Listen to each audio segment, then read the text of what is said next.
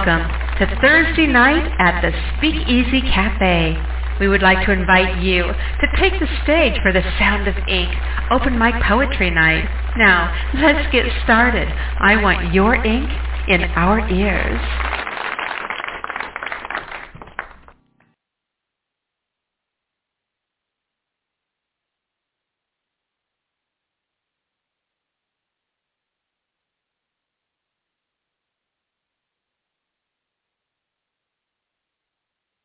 All right, so can you guys hear me now? Are we good? Is anybody there? Say something in the chat room. Let me know I'm on. It's been crazy. I've been fighting with the board. All right. If somebody could, I'm pretty sure that, that we are going now and we're good. Um, I'm going to, let me do this. I'm going to check with Michael real quick. Michael, can you hear me now? I can hear you clear as a bell now, Nyla. Have you heard, did you hear me before? I just now started hearing you when you said that you think everything's good. I was messaging you, messaging you. Oh, crap. Okay, all right, let's so, get started. I'm going to mute you back. I'll bring you on in a minute, okay? Take your time. Get all your stuff done. okay. All right, you guys, we're going to do a condensed version of this. We were having some line issues. I am here now. I want to welcome you to the Speakeasy Cafe Open Mic Poetry Show. I'm going to breeze through these announcements. If you'd like to call in, the number is 646-595-3965. 646-595-3965.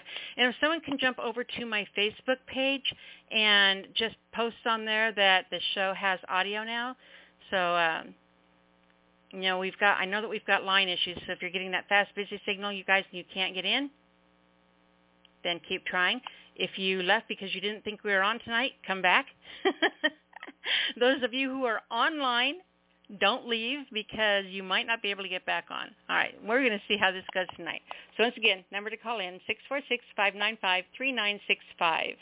I want to take a moment before we get started and welcome you to our first show of May. I'm very excited about this. Very excited about starting a new month with you. And I'm trying to find my notes. I can't find my notes. Oh, good hell. anyway, I want to uh, make sure that I say a happy Mother's Day to all you moms out there. And we've just come to the end of National Poetry Month. I've been tallying up the entries from the show reads and gathering them, gathering them off uh, the posts from my Facebook page. And with the help of Christopher Ryan and Jenny Brennerman, as our third-party contest officiants. We will be doing that drawing soon. I want to thank all of you who have participated in our National Poetry Month prompt competition, prize drawings, all that stuff, and you guys are awesome. Okay, let's just jump right into everything so I can get you guys on the air. If uh, I want to make sure, first of all, before anything, that I thank our sponsors. That's important to do. So I want to take a moment and thank all of you who stepped up to the plate this year and helped contribute towards our 2022 sponsor uh, broadcasting license sponsor, the sponsors. Oh, I hate it when I do mess up on a show, you know, because then I'm just kind of off the entire time. Take a deep breath. okay, let's wait. We're gonna we're gonna we're gonna light an incense. We're gonna take a drink of wine. We're gonna put on my little beret. We're gonna snap my fingers, and all is right in the world. Okay, so here we go want to thank our sponsors. It's really important to make sure that we thank all of you who helped contribute towards our 2022 broadcasting license. Those sponsors are Karen Depthwriter DeWitt, Melvin Douglas Johnson, Gary and Noreen Snyder, Douglas Curry, George Wiley, Vicki Aqua, Debbie Kelly, Annie Tillery Waldo, Timothy Melton, Kevin Kraft, Alana Morris. You guys loved it when I thought I was on the air before. I said Alana Morris set. Yeah. So Alana Morris, Ronald P. Bremner, Jade Mist, Todd Carter, Paula Sweet, Lori Binder, and Glenn Combs. I also want to thank all of you who lovingly and anonymously made donations in the memory of John Music Man Kays, our Appalachian poet Philip Kent Church, Ray Neighbors, Glenn Still, Charles C.B. Banks, Cherry Rose, King's Cadence, and Rick Smith II. So thank you, all of you. We still are taking contributions if you are interested in, we didn't quite meet our goal, so we are still working on that. If you're interested in contributing, you can contact me on Facebook, uh, and uh, I can tell you how to do that. We have a PayPal set up for the show and a Cash App thing set up for the show that you can use. All right, so now with that said, let's uh, get to our inspiration from the inkwell. And Robbie, you need to send me that drum roll because I don't have it. so your inspiration from the inkwell mini workshop. First thing we're going to start with is your poetry form writing challenge. And this week we are looking at the villanelle. And it's a real it's a form that I really, really love because of the power the repetiting line gives the poem. All right. The villanelle is a French verse form and it consists of five three five three-line stanzas and a final quatrain. And the final quatrain is a four-line stanza, or yeah, four-line stanza. Okay. So you have one, two, three, four, five, six. So there's a total of six verses. The first five are three-line stanzas, and the final is a, a quatrain or four-line stanza. It's important in the villanelle. What is, this is important. So in the villanelle, and if I get you lost on this, I'm, I'm very highly recommending that you look this up, how to write a villanelle on the uh, on Google on the internet. All right, and you'll have the formula in front of you. If I get you lost, don't worry. You can come back after the show's over and listen to the podcast in our archives and start and stop it at your leisure if you want to go through any of this or miss any of this, you know, or you can just Google it and go from there. But the first thing to remember about the villanelle is the first and third lines of the first stanza so the first three lines you write, the first and the third line are going to repeat alternately in the following stanzas and in the final quatrain. All right? It carries a pattern of only two rhymes. The first line and the third line of the poem are the only poem or only lines that rhyme. The rhyme scheme, the magic of this is it organically produces throughout the rest of the poem this amazing rhyme scheme that the, and it really is like magic when you get done writing it and you read it out loud. It, it's a poem that definitely um, benefits from being heard. All right. So the first and third lines are very important because you'll be using them throughout the rest of the poem. The form is as follows. This is the first stanza you write line A1, which is your first refrain, line B, and line A2, which is your second refrain. Your next stanza, you write a line A, a line B, and then use line A1 again. You write line A, write B, line B, and write use A2. And then when you get to the final verse, the sixth verse, you're going to write your A-B line and then repeat line A1 and A2 in that order. All right.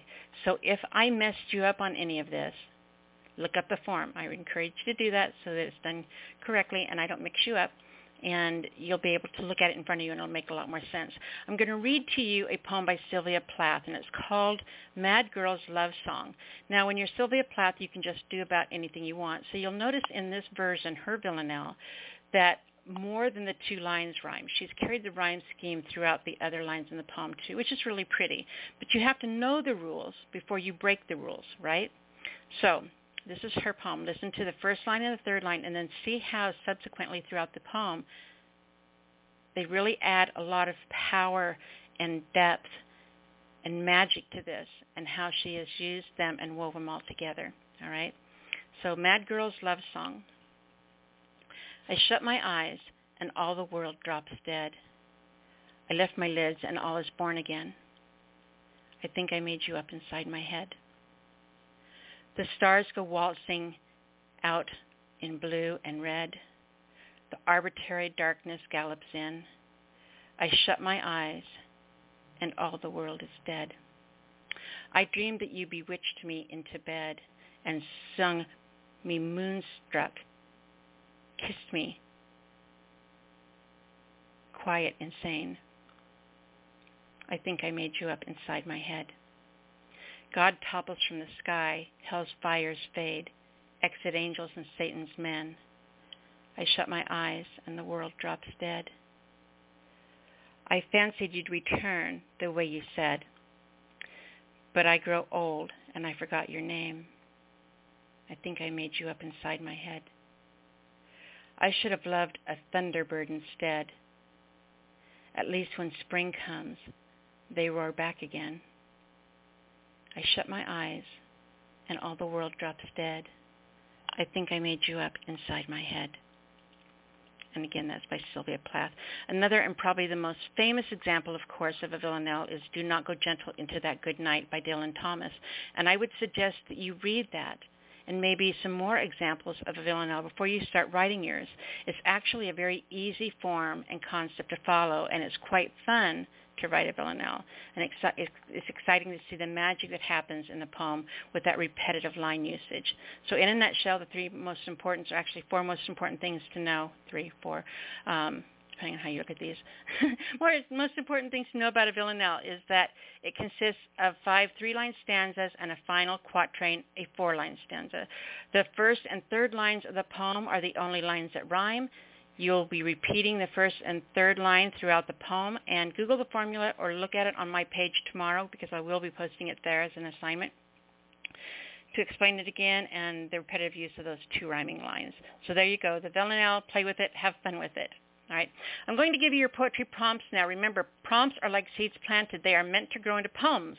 With that said, the prompt can be the title of the poem. It can be a line in your poem or the general concept of the poem. Beyond these guidelines, what you do with them is up to you. So I want you to number your paper 1 through 12. Number 1, Portraits on Our Soul. And you can change our to my if you want. Portraits on Our slash my soul. 2. The poet in person. The poet in person. 3. A strange thing happened on its way to sanity. A strange thing happened on the way to sanity. 4. How I want my dog to remember me. Isn't that a fun one? How I want my dog to remember me. 5. Unconnecting the dots. 6. The price of a backward glance. The price of a backward glance. 7. A gift to myself. Number 8. The writer's song. The writer's song. 9. Some people just can't take a hint. Some people just can't take a hint. 10. Who is Bud Butler? Who is Bud Butler? 11. A bucket full of vindication. A bucket full of vindication. And 12. Painted fire. Painted fire. All right? Remember, you can write one poem to each prompt and write 12 different poems. You can write, you do it in haiku form. You may have to cut up some of those sentences to get the the uh, syllable count right. But work them into haikus. That's a fun challenge. You can mix and match the lines if you want and use line 12 and 6 and jump down and grab 9 and then get, get 4 and put all of those in one poem. Or you can get real froggy, rivet, rivet, and write a poem using all 12 lines in one poem. For a further uh, challenge, how about writing a story? Instead of a poem, sit down and write a story using all 12 of those lines in a story. Fit them together somehow. All right, so remember I said that these prompts are important because you'll be using them in the next exercise as well. All right? Your writing exercise is called Pick Apart a Prompt Writing Exercise. And this is very, very important. I think that, you know, I have some that we've been going over again and again for quite a while, and we're always going to be doing these because they are one of the single most important things, one of the single most single things, all of, of all the single things I give you, this is one of those mm, single, one in the many single things that is the most important thing you do can do as a writer to help yourself grow. All right, but this really is. This is this is. I think it is a writer's essential tool. If you can only carry around a handful of things to help improve you as a writer, this would definitely be at the bottom of the palm in the safest clutch. All right. So your pick apart a prompt exercise shows you that what you do with a prompt before you write to it is far more important than what we write to it. So think, taking those 12 prompts that I gave you, before you sit down to write a poem to it, what I want you to do is I want you to take the first line or the first prompt in your, and I write, want you to write it in your journal, and then instead of writing a poem to it yet, okay, instead of writing a poem, I want you to write at least six different ideas for poems that you could write to that prompt. All right? This exercise helps us get away from that typical knee-jerk reaction. And I tested this theory with everyone that I talked to. Not everyone, that's probably a lie. I'm exaggerating. But uh, quite a few people, probably five or six different people that I talked to this week, and asked them to tell me what's the very what's the first five things that pop in their head when I say the word October. And the first five were all the same things. And the first five all had orange in them. But what happens when you get past that orange? What do you find? What else is October? What could it be? What does it stand for? What other what other things could you do if I said write a poem about October? All right? So take your first prompt and write at least six different poems you could write to that. And you can write your knee-jerk reaction ones, the typical ones. You know, you can write the poem that everybody else is going to write, but who wants to write the poem everyone else is writing? And who wants to be predictable? Not you. I know you don't. None of you do. We're not those poets. We're cool. We're speakeasy poets, right? so write at least six. If you want to do more than that, all the better. If you're sitting there and you, know you think a week later you think of one, grab your journal and jot it down. That's why it's so important to keep things written, handwritten instead of you know, on the computer or on your phone, for God's sakes. Paper cuts are an amazing thing. They are the rite of passage. If you don't bleed for your art, you're not going to bleed from your art typing on your freaking phone. Go get your paper cuts, people. Get your journals out. Anyway, okay, there's my lecture for the week. When you're done with one, go down to two, three, till you're all the way down to the very bottom, the very last prompt, and you've written at least six different ideas for each of the 12 different prompts. I mean, and really explore the possibilities. For example, okay, let's take number 12. You're all the way down to number 12. Painted fire. Why isn't it real fire? Why is it painted? What is it painted with or on? Is it really paint? Is it spray paint or figure paint or graffiti or blood? Or is it painted with words or a touch, um, a look? Is it painted with a tongue? Ooh la la. Maybe actions, right? Who painted it? Why is it fire? What does it mean? What does it stand for? What's its message? Does the fire do harm? Does it destroy, damage, or does it cleanse or heal? Start fresh, rebirth. You know, roll these ideas around in your mind and ask yourself a thousand questions like this while you're looking at these prompts. And anytime you sit down to write to enter anything, literally de- dis- uh, dissect every meaning out of every facet of these prompts that you can. And I guarantee you will not make it to the end of this exercise without something incredible and different and surprising running away with you. You would not believe the shit inside your head if you guys go looking for it. You'd be shocked. All right. So once again, these are the 12 prompts for this week, which are also in the pick apart of prompts exercise we're using, both the prompts and the pick apart prompt exercise uses. So keep that in mind. One, portraits on our slash my soul. Two, the Poet in Person. 3. A strange thing happened on the way to sanity. Number 4. How I want my dog to remember me. 5. Unconnecting the dots. 6. The price of a backwards glance. 7. A gift to myself. 8. The writer's song. 9. Some people just can't take a hint.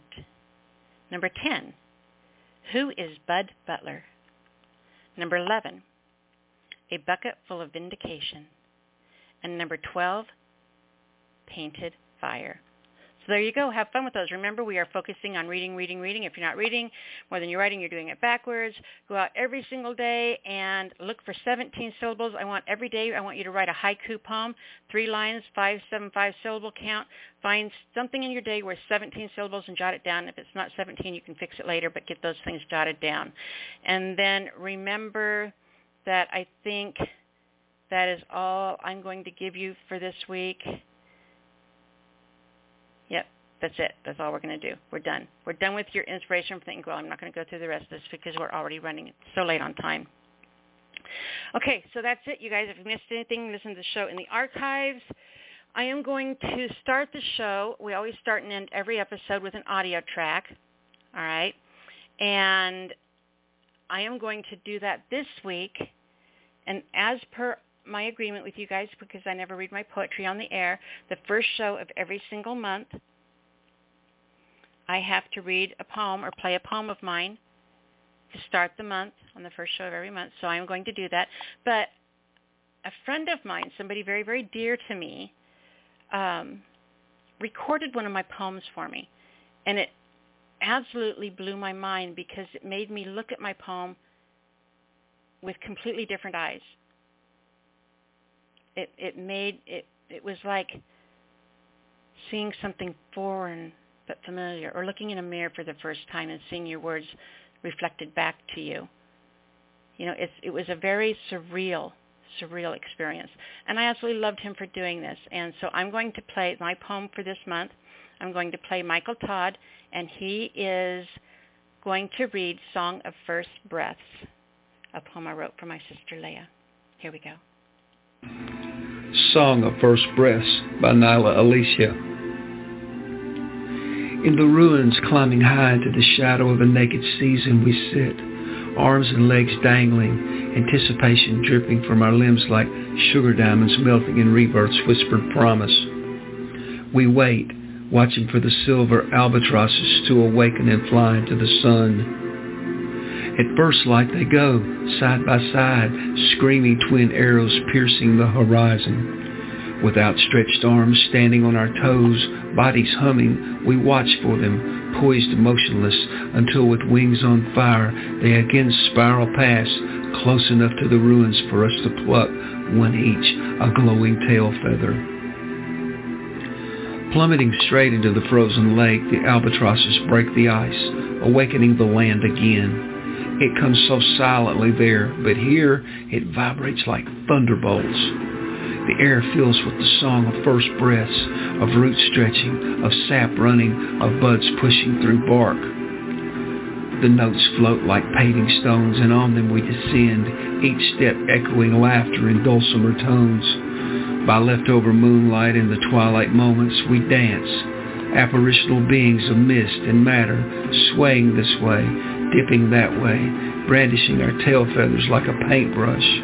We're like wild women, feral and primitive, conducting a silent orchestra, a mysterious alchemy of melody and music, arms flying, fingertips flaming, till the robin breaks the silence, awakened by the worm rolling over in thawing soil.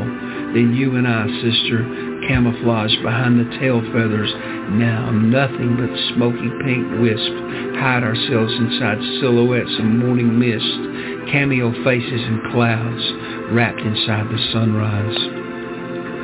We watch what was once winter white and frost green, overnight transform, and as the breeze softly shakes the season awake, the first flakes of pink snow flutter like confetti dreams, and spring comes to life.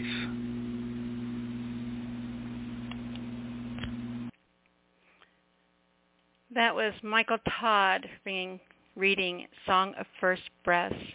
And um, absolutely love that he did that for me. Thank you so much, Michael. All right, if you have an audio track and you would like to have me play it on the air, all you have to do is email it to me at thespeakeasycafe at gmail.com. Thespeakeasycafe at gmail.com. All right, you can get that uploaded to the show's library, and we can play it for the world. All right, so now, you guys know what time it is? It's time for you guys. Thank goodness. All right. So again, the number to call in if you would like to call in and read tonight is 646-595-3965. We are having some serious issues with the show right now, so if you are trying to get in and you cannot, uh, please keep trying. It will let you in eventually. If someone can please jump over onto my page and leave a comment letting people know that the show is live now, that that there is audio to the show so that they will know. Because I'm sure we lost some people uh, that were here in the chat and stuff. In fact, I know we did. That um, were in the chat room and probably thought we were off air for some reason. We are not. We are on air. All right. And I think we got the chat room back open. I'm kind of stalling because while that track was playing, I absolutely lost everything. And I'm frantically in the background with my calm demeanor talking to you guys, getting it all fixed back up. all right. So um, we had James. It doesn't look like James is on the line anymore. We had him on. So this is what you can expect, guys, if you are on hold. We do take callers in the order that you call in. All right. When I bring you on, please introduce yourself. It's really, really important that your name is attached to your work and people know who's reading. Okay. And then right now you can read uh, you can read two poems. If I don't get my phone lines back, you can probably read everything you've ever written in your life. So I have a couple things ready. All right. So uh, uh, right now you could read two poems. If it gets too busy later and we have to change that, then uh, I'll let you know. When you're done reading, make sure that you give out your URL and that way people can come over and find you, and get to know you and your work better. And then remember we have a mature rating, not an adult rating. So no bumping part, body parts, no tabbing, tab A into slot B. And that you're good to go. I'm going to get the first caller. We have area code 731. Let's go ahead and get you on the air. Hello, Mr. Michael. Hi, this is the second time I've been on tonight. Don't you remember? I do remember when you were doing the test, you're like, "Hey, Michael," I said, "Why aren't you always picking on me?" Because you're always the first caller. Well, that's good. This has been an exciting day. This has been well because Angela woke me up this morning and said, "Hey, if you just happen to be in the neighborhood, come pick me up for lunch at eleven. Well, that means come pick her up for lunch at eleven, and I did. And we were piddling around about. I said, "Where do you want to go?" She named ten places I ignored them all, and I went to Tequila's because I'd never been there and I've heard good things about it. She said, fancy that. You're pulling into a Mexican restaurant on Cinco de Mayo. Oops. Whoa, that place was jam-packed. It was, it was. So it's hopping. And, uh, and everything was great around lunch. And then we had a storm and a lot of violent winds and booms of thunder and whatever. So after it settled down, uh, Holden and I hopped in the truck to ride across town, and we went past this really huge ancient cemetery in Jackson. Okay, it's like every town has one, and and this one is is like it's really old. Okay, and mm-hmm. there's a tree. There's a tree that's so big when it came down in the storm, it probably is covering over a hundred graves. Wow. Wow. That would give me shiver bumps. I figured that that just the mental image of that would get you rocking and rolling. You know, on my page, on my Facebook page, there is a album, and I know you've been around long enough to see it, but there's an album of me sitting. I'm wearing a Victorian dress, and I'm way up high up in a oak tree, sitting in the branches. Do you know what I'm talking about? That's right.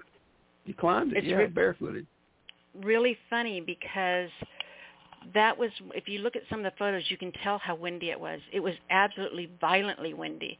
Like people didn't want me up in that tree. It was so windy.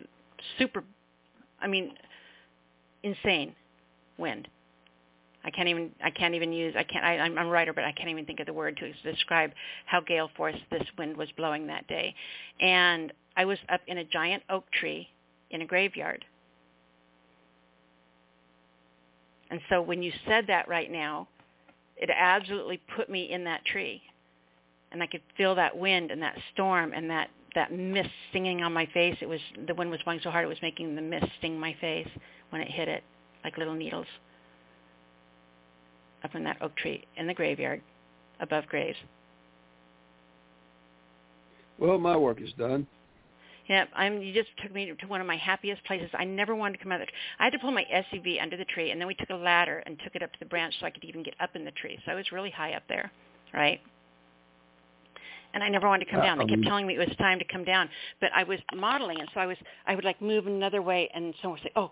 They would take a picture, and so they, even though they were trying to coax me to down, I would keep moving and posing and trying to stall, you know, or look in an interesting position so that they wouldn't make me come down yet. It was so. Oh my God, Thank you. I'm I'm in a really happy place right now.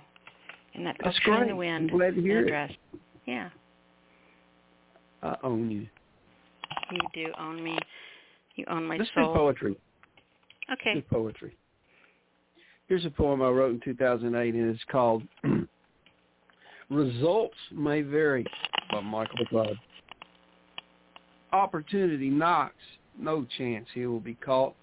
Should he take the opportunity and fire the shot? A moment of truth. No time for opinion sought. Where are the lessons of fair play once taught? Bloodhound on his trail. Just an afterthought.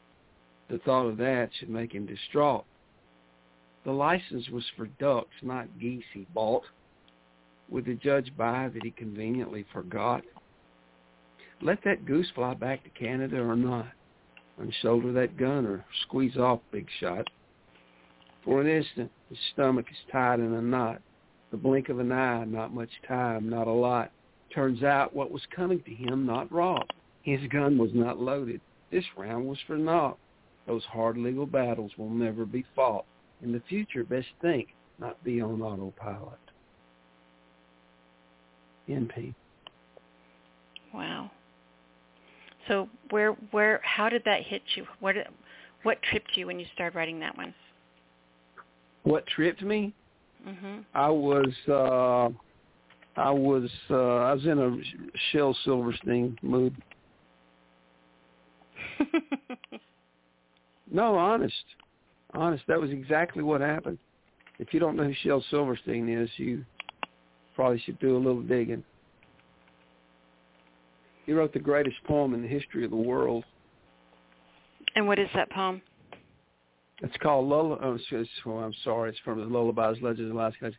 The name of it is called Rosalie's Good Eats Cafe. Bobby Bare in 1973 pared it down, used only one third of the poem to record the song Rosalie's Good Eats Cafe, and it's eight minutes and ten seconds long. To sing the entire song as a song would take 25 minutes to sing. I've got that written So down, and I will be googling it as soon as I get off the air tonight. You do that, and and uh, yeah, there you go. If you want to, go to YouTube and look up Bobby Bare recording of it. It'll kind of get the melody in your head. It'll help you read it because it's a little difficult to read. And Shel Silverstein's like greatest writer in the history of the world ever. No, he's the guy that wrote Where the Sidewalk Ends. You know, it's so weird. Have you ever heard the saying, "Sam, where in Sam Hill am I?" Yeah, Okay, so you talk about where the pavement ends. And I Mhm. went and found the town. I'll tell you the history sometime. I'm going to. Well, actually, we don't have any callers on the line. We've got Bob on here with us, I believe, but that's all. Those are the only lines I have coming into the show right now. We are skeletal on our line usage. Normally we have 200 lines on the show, but right now nobody's able to get in. So if you guys are getting that fast, busy signal, just hang tight, keep trying. They're working on the lines, I know. So I've got time to tell you this story. You want to hear a story? please. So along the Columbia River Gorge, which, which is almost an impassable nightmare, hellish thing that people had to endure when they were coming across on the Oregon Trail coming to Oregon. But it's a, a huge gorge that was gouged into the earth when the during the Ice Age when the Missoula uh, ice dam broke. It's up near Missoula, Montana, is why it's named that. And the Missoula floods happened, and they were so intense that the flood waters went from Missoula all the way to the ocean and violently drug these icebergs down and just totally ripped up the earth. It's insane. But it's a beautiful place, right? So Sam Hill was a Victorian developer. He did all kinds. He did a bunch of statues in uh, in Paris. So when you go over to Paris and you see a bunch of stuff over there, the road plans, all that stuff, he did so much of that. He was one of the first people to ever um, do paved roads. Right. Well, he decided he came to Oregon. and He found this place and he named it Maryhill after his wife, and he was going to create this beautiful place and have all he kept sending back east to his you know very well to do friends and he was very well to do and very you know high up politically and he was going to create this beautiful utopia in Oregon at Maryhill and he believed so much in it that he built the city before anyone ever came he built his wife this incredible incredible mansion and then built the entire town the the houses he built the post office. He built the stores. He built everything. He built all the roads. It was the very first place in Oregon, or was it the West, I'm not sure, that had electric streetlights, that had water irrigation on the streets. He had these big clay uh, water uh, dispersing system throughout the entire town to carry the, the rainwater away. So it was the first irrigation system on a roadway ever. He just he built his perfect town, and then it burnt down, and nobody the whole came. town. And it burnt down. It was all wood, except for the home he built for his wife, which was made out of stone. It's still there. It's now an art museum. But I love that place. He did a he did a war memorial for that looks like um uh it looks like Stonehenge. He built this war memorial up there, so you can go sit up on the top of Columbia River Gorge on the cliffs at this little miniature, you know. It's just, it's incredible what he did. But he was most famous for designing the Columbia River Gorge Highway and all over the world for designing these beautiful, beautiful scenic roads with a lot of natural rockways and bridges and and and you know side rails and things. Just building incredible roads. And so i went to his town and you can't really see where it is anymore except for every you know once in a while you'll see this clay tubing sticking up out of the ground the clay irrigation pipes you'll find that lying around. Or you'll see chunks of concrete that are or not asphalt still there from his roadways. And this sits way up on a cliff. And so I took off and I was trying to find the first road, his road, the road that connected him to the river, which had to go down this hill. So I looked where the hill had to have been, and I found his road that went from where his dock was going to be all the way up the hill to where his town was to get to his town. And there had been a landslide and the road had broke off and was swallowed back into the earth and there was no more sign of that road at all once you went so far down. And so I was standing right at the edge of the pavement where the pavement ended. I was standing right there. And then below me was more cliff and dirt and then the river. And it was like it, it was it was literally standing where the pavement ends on this guy's dream. It was crazy. It was amazing. You're taking me all these places. Stop it. That's a nice I'm place. done now. That was my story. It's a good place. Mhm. I wish I could show it to you. I think that you would appreciate standing where the pavement literally ends.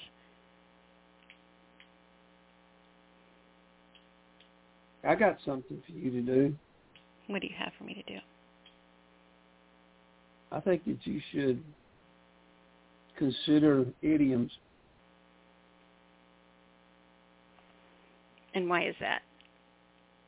Well, just do it. See what comes of it. I think you would really enjoy that.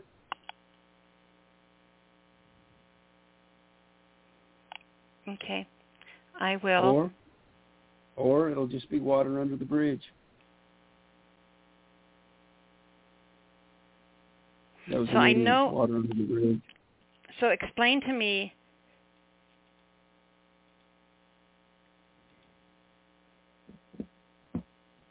Like where in Sam Hill was the place you were talking about? At that point, Sam Hill was an idiom. hmm I'm trying told to think how I would do that. Now you hurt my brain. I told my daughter recently we all got together for a holiday at her house, and I said we should get you a plaque made to go in your kitchen that says that it says uh, Cox's Army ate here.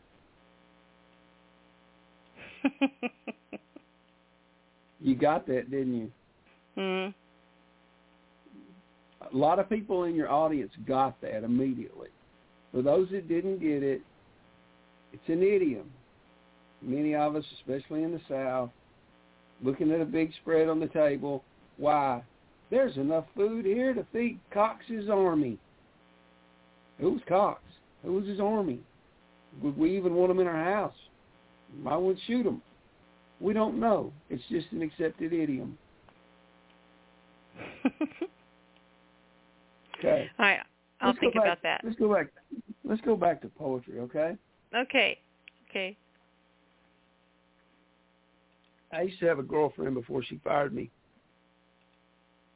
Her name was Sally DuPas. You have played audio tracks from Sally DuPas on your radio show. Mm-hmm. She lived in Brussels. If you don't remember her, I'll remember her enough for the both of us.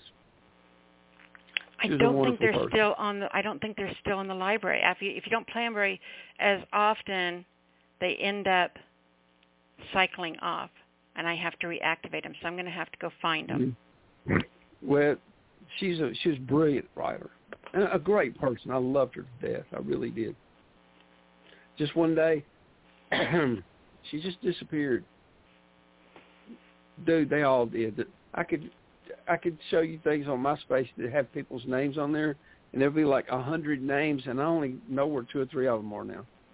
I don't know how they did. But you know what's really funny though, Michael, is you probably know a couple of them, but do not know that that's who they were on Facebook or on MySpace. Maybe. Mm-hmm. And I know that I know for a fact that that's happened with me. Like, Okay. I did not realize I was speaking to Turtle this whole time. Well, this is this is about Sally and a mouse who lived at her house named Quentin. Title of this is Quentin and Sally, a mouse tale by Michael Todd. My name is Quentin, a mouse who hails from Brussels. A good mouse, worth his salt, never afraid to hustle. I reside in a house owned by a lady named Sally. Her stated goal in life is to make me her latest tally. To hear her, you'd think I'd eat her out of home and house. Seriously, how much can it cost to feed one little mouse?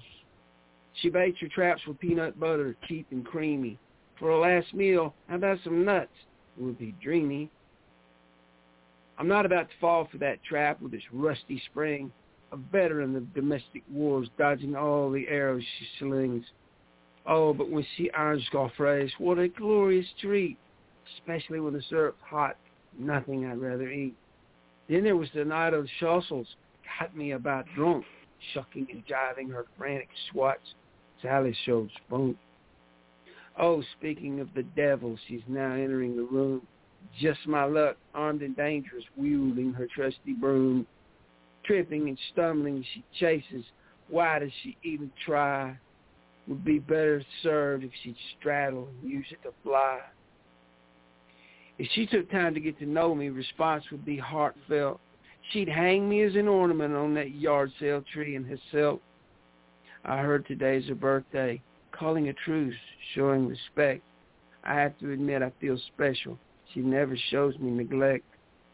I'll give her space so she can feel secure. Maybe go to town. She could have a nice dinner, not feeling she has to look down.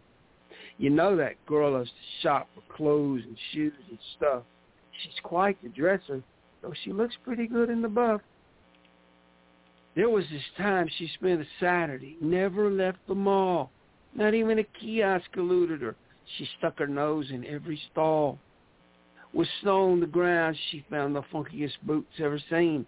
Coughing us up, she took steps too swift, and did she screamed. Lost her balance, busted her butt, leaving her unconscious there. If she ever found it was me licking her face that woke her. Mm-hmm. That was the night the Dutchman came to visit and pass the day. She told him about me not speaking nice and said I was in her way. I left the room, then returned, got the fright of my life when the Dutchman raised an aim. Sally said, now shoot him. Turns out he was holding a camera, was a picture-taking fellow. A most embarrassing moment as I ran and left the trail of yellow. I can still hear her laughing. Look at Quentin, run, run, run. Gonna kill you, boy, with kindness. The fun's just begun. Even Caesar could not have conquered me back in the day. Nine lives is just a starting place. Always seem to get away. Now I tremble with fear, nervously shake as only a mouse will do. Not able to play mind games with the crazy. My plans all askew. I'm packing my bags, moving away to Rocco Forte Hotel Amigo, leaving her to fend for herself with her photographic bow. All things considered, I like the thought of being a museum piece. Theirs is a perfect European Union. I will leave them in peace. Just one last mention, Arnaud and Dylan, both cousins of mine. I sent them a message of this great place to crash and dine. They'll be here soon, while I will be a relic from her past, snickering as I go. You know what they say about he who laughs last. In poem. Funky biz.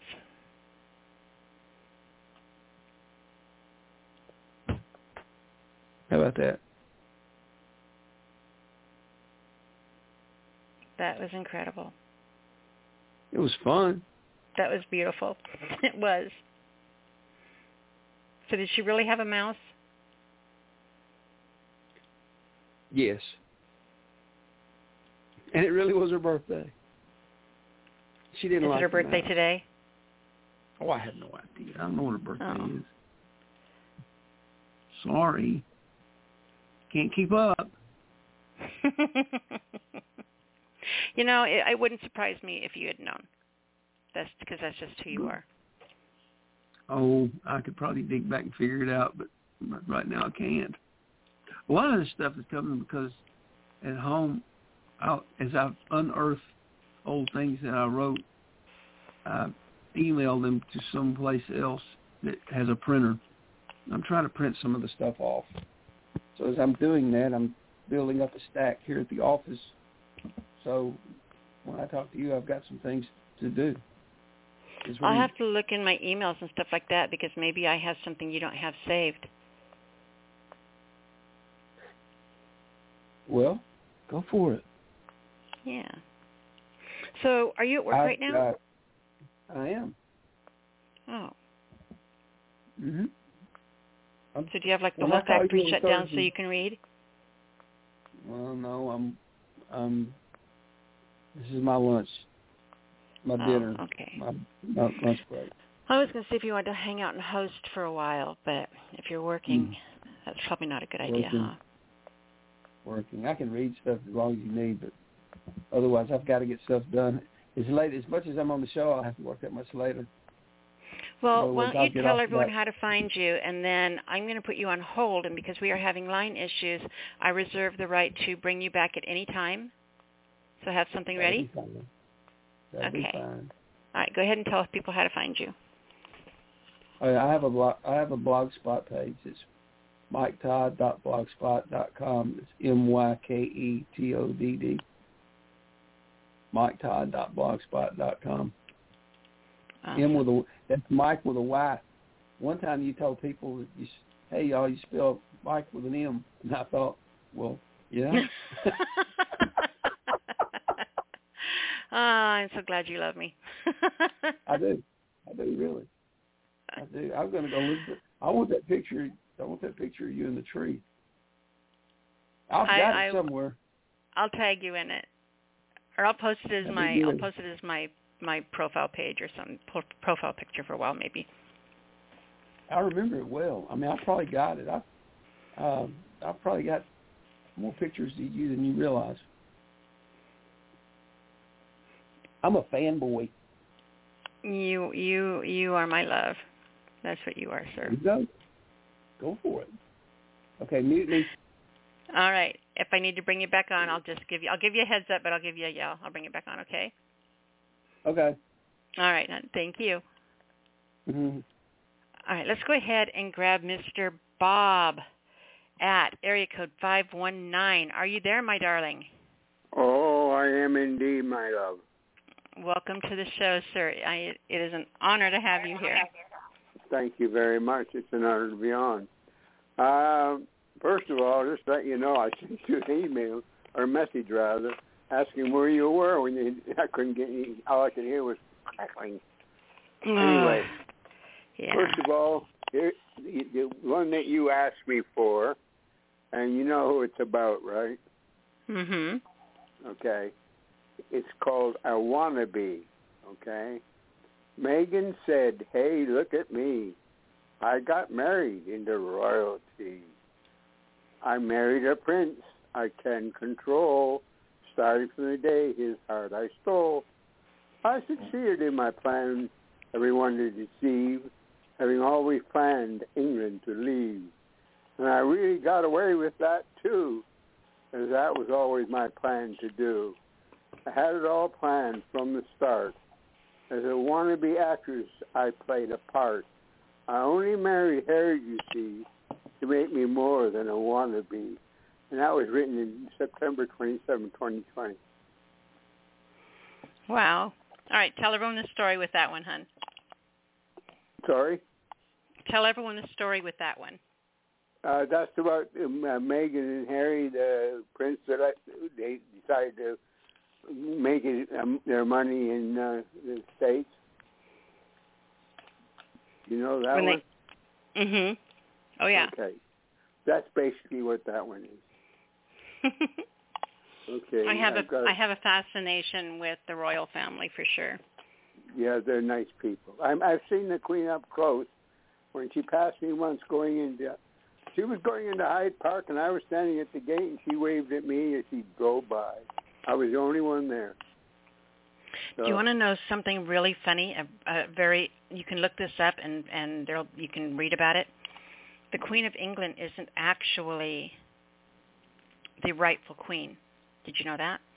No. That back like three queens, kings ago, something strange happened, and the person who is supposed to come to the throne didn't Oh. and they manipulated it so that the other king came to the throne. So if you were to actually follow the line of succession as it's written and needs to be followed, the actual king of England lives in Texas and is a labor worker. Really? Mhm. My wife is sitting here uh, laughing because she's from England. but that's true. You know, they they did they did some little you know sleight of hand you know smoke and mirror parlor trick that messed up the line of succession, and it didn't go the way that it is. If you were to follow it letter by letter as it is written, this is how succession goes. The actual king of England lives in Texas. huh. That's amazing. But thank anyway, gosh we've had this queen. You know, God love the queen. You're right. I I do. I I sent her a happy birthday even when it was her birthday the other last week. She's Anyway. one one absolutely one class act. You know another bit of oh. trivia? Yeah, I got I got one here that is sort of. Oh, go tell me another bit of trivia. Go ahead. The Queen of England has never used a public bathroom, has never gone to the bathroom in public. No. No.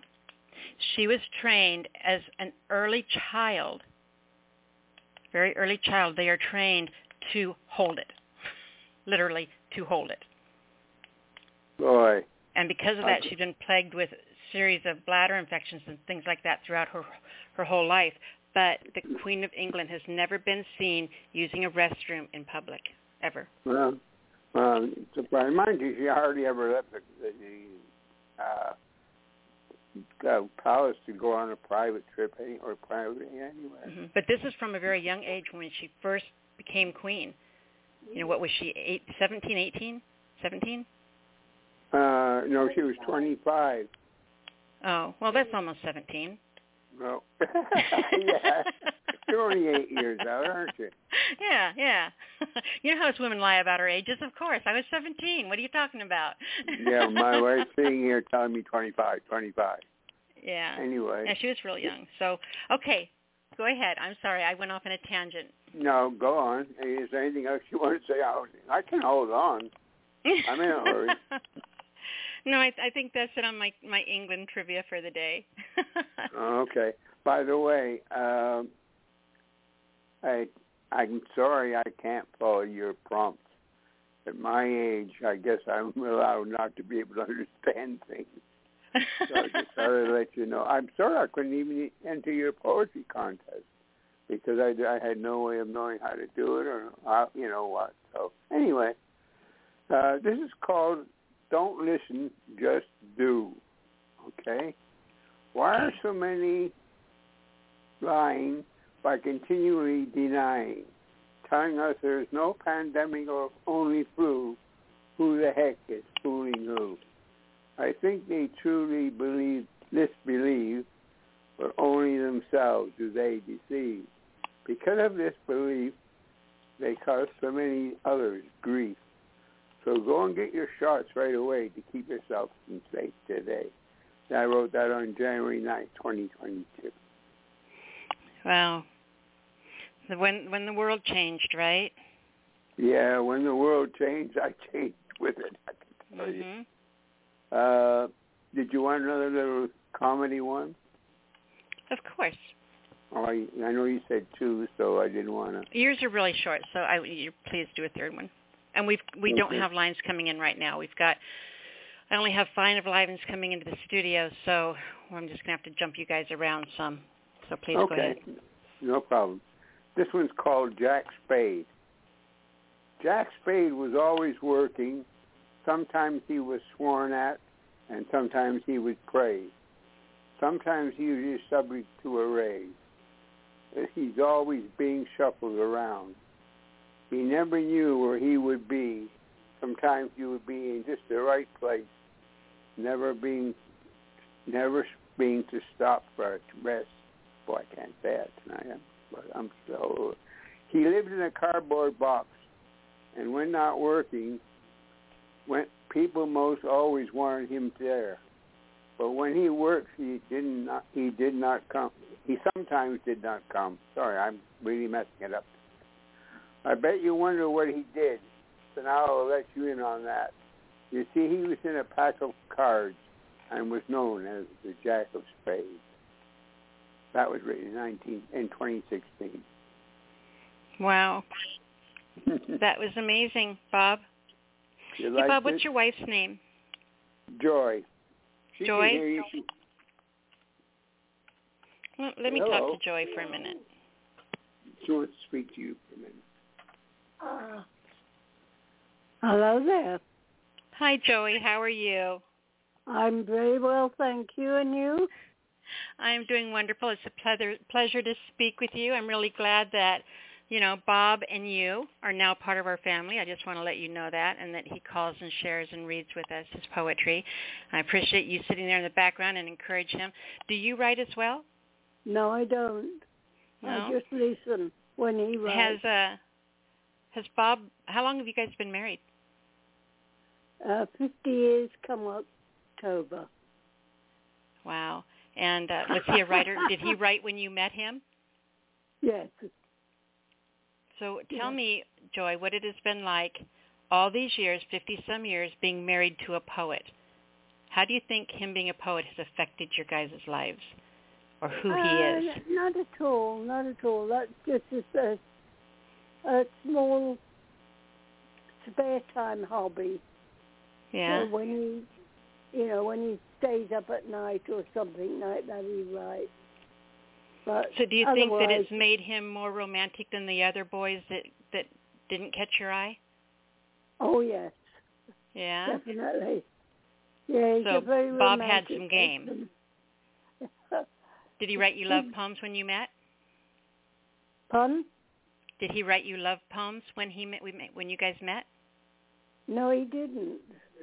Bob. Oh, no, you didn't.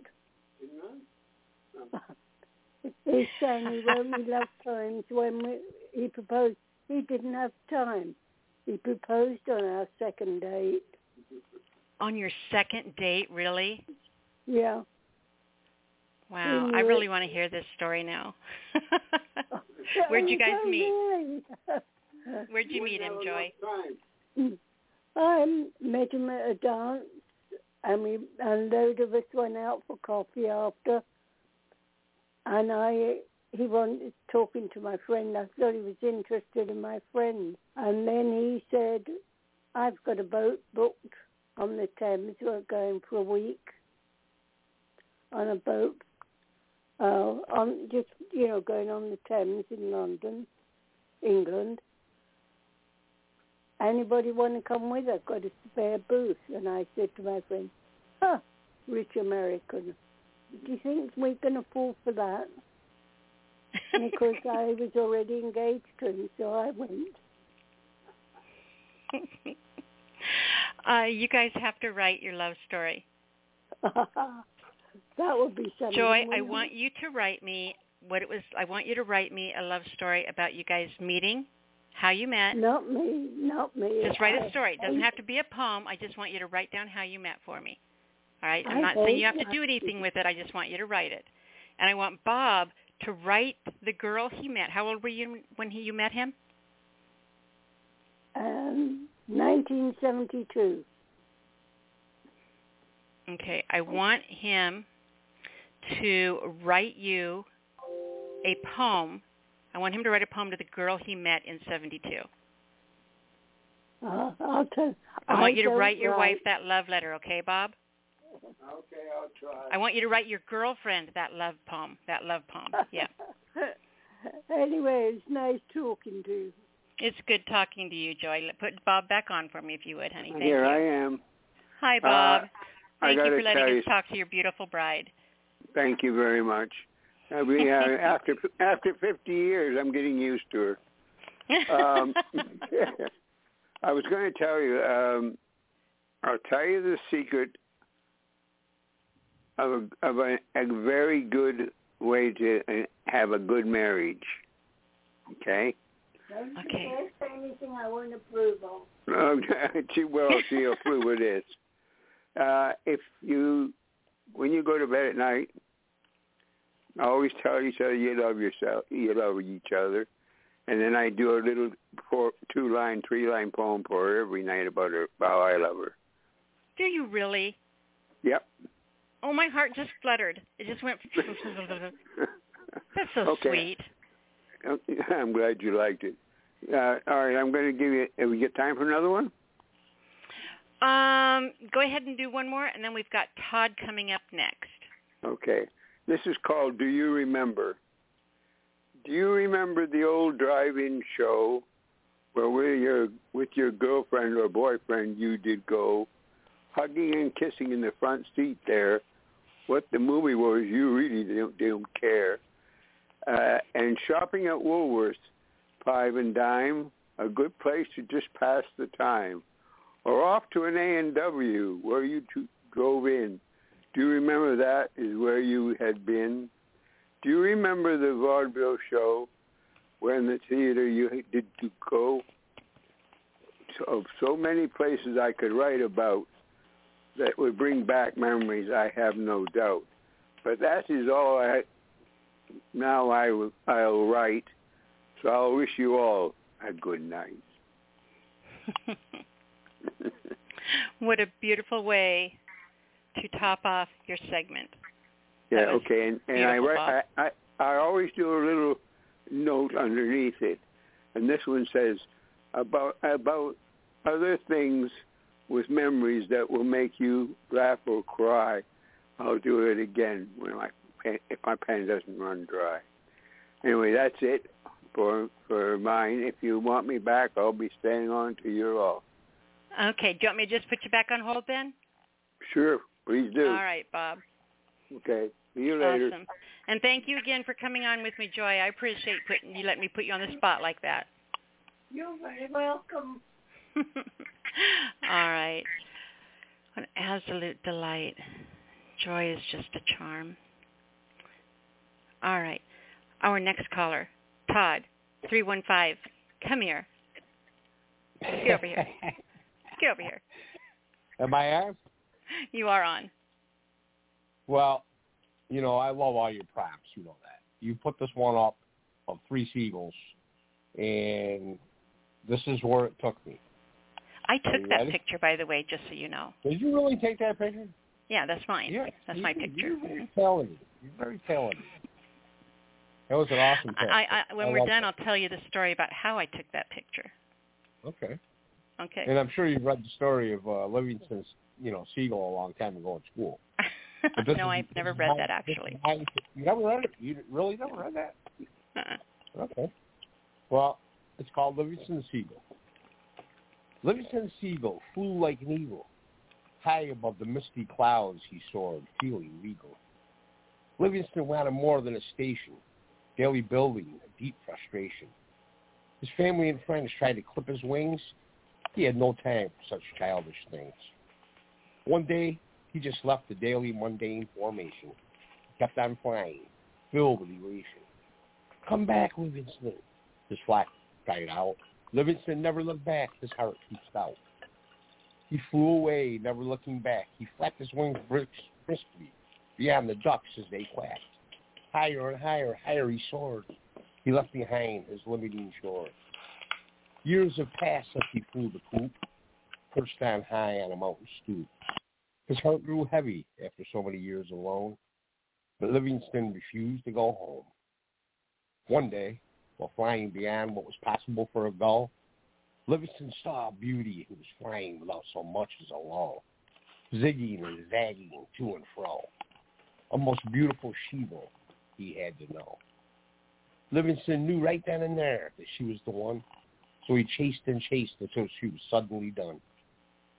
One day, after weeks of fun, he saw her egg, where the night before there was none. A month and a half later, from that egg emerged a new son. Livingston was so proud that he bobbed and strutted and loudly cackled, just like the elation of the day his own apprehension he tackled.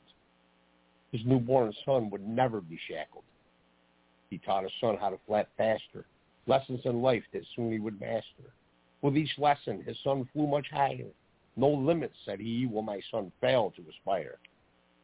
This is a new chapter in the life of Livingston Seagull and his family of gulls who fly high as the eagles.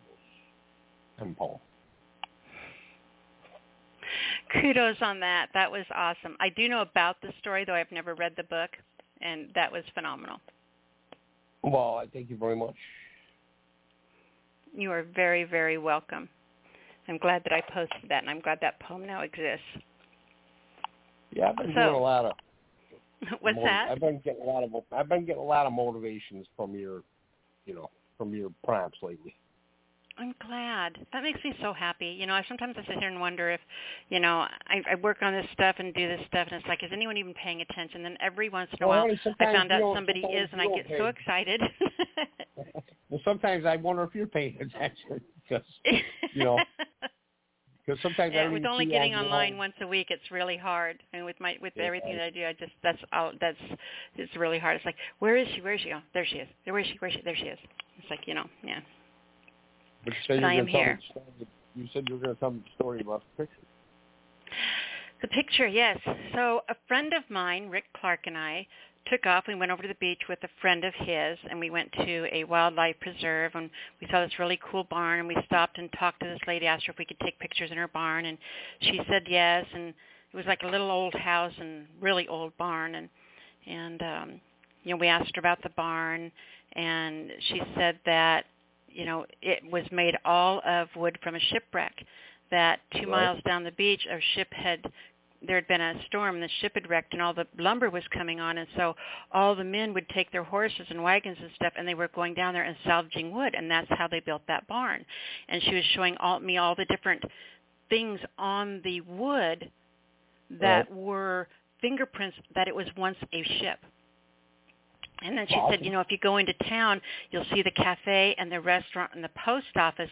Those and a couple of the houses. Those are all also built from the ship's wood. Right.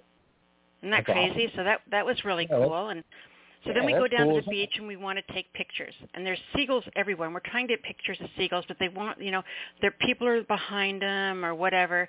And so Right. I went into a restaurant and I bought a whole bunch of crackers from them. And I sat there You love them crackers. yeah. I sat there on the ground. I kind of laid on the ground on my tummy, and I kept throwing crackers up in the air.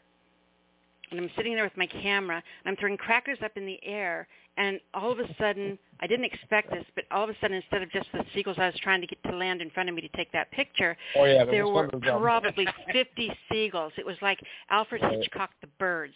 And I'm Oh, laying there on my absolutely. tummy with all these seagulls diving down and pecking around me trying to find these cracker bits that I threw and it was it was so scary I can't even tell you but that's Well, when I, I took that in I picture live in I live in New York State, and and I used to live, I grew up in Geneva, New York, and we had Seneca Lake, and that was the biggest gripe. We were all out partying on the boats. Don't anybody bring out any food because next thing you know, there's hundreds of them around. exactly it was Um, crazy I was going to read another one, but I, don't- you know, I don't, I don't think I read this here before. I may have last year. it but doesn't matter if you have because there's people listening now and people are going to hear this archive 10 years from now that didn't hear it before so everything's new right, even if you read it back to back All right. Well, this is dedicate. This is dedicated to all of us, and you know what I'm talking about. All us poets, all us writers. Okay, it's called the poet. I used to post poetry and prose, and then check it every ten minutes while hoping I was getting known. If I only got a few comments, I'd inwardly bemoan. What the f do these people have to be shown? Can I not dissect these words, these magic seeds I've sown? Look at me, I'm a rising star. I'm setting the bar. By next year, I'll be a poet czar. Delusional thinking, I now know. It takes a long time to learn timing, meter, and flow. What I really discovered, though, through patience and time, was that poetry isn't always about making a name or garnering fame. And the truth is, if you're in it for money, then find another game. Poetry, for me, is more about making a deep connection, creating a complex mystery that begs your detection sometimes metaphorically leaving some misdirection as decipher its meaning in deep reflection. It's not about collecting some fleeting affection. Sure, the affection is nice. Who doesn't love legs? Until the adulation becomes a vice, not unlike Hawaiian ice, getting high on yourself and your haughty advice. It's not always about reaching the masses. Sometimes it's about uplifting that one lonely soul that everyone passes without so much as a hi as they skip on by is that person choked back tears when they just needed a shoulder for absorbing a cry. Poetry for me should help people think with our voice or our ink, creating a soulful ink, a mysterious pool from which anyone can drink, uplifting one's spirits when they want to shrink, perhaps keeping one clean when their life's on the brink. Poetry, for me, is a lonely endeavor. I can't always be clever. There's no magic lever to create magic whenever. More than my share get tossed to the land of the never, like bits of my soul that to reveal feels like they've been severed. I write to purge. It's not just an urge, not just an exercise of verbal splurge.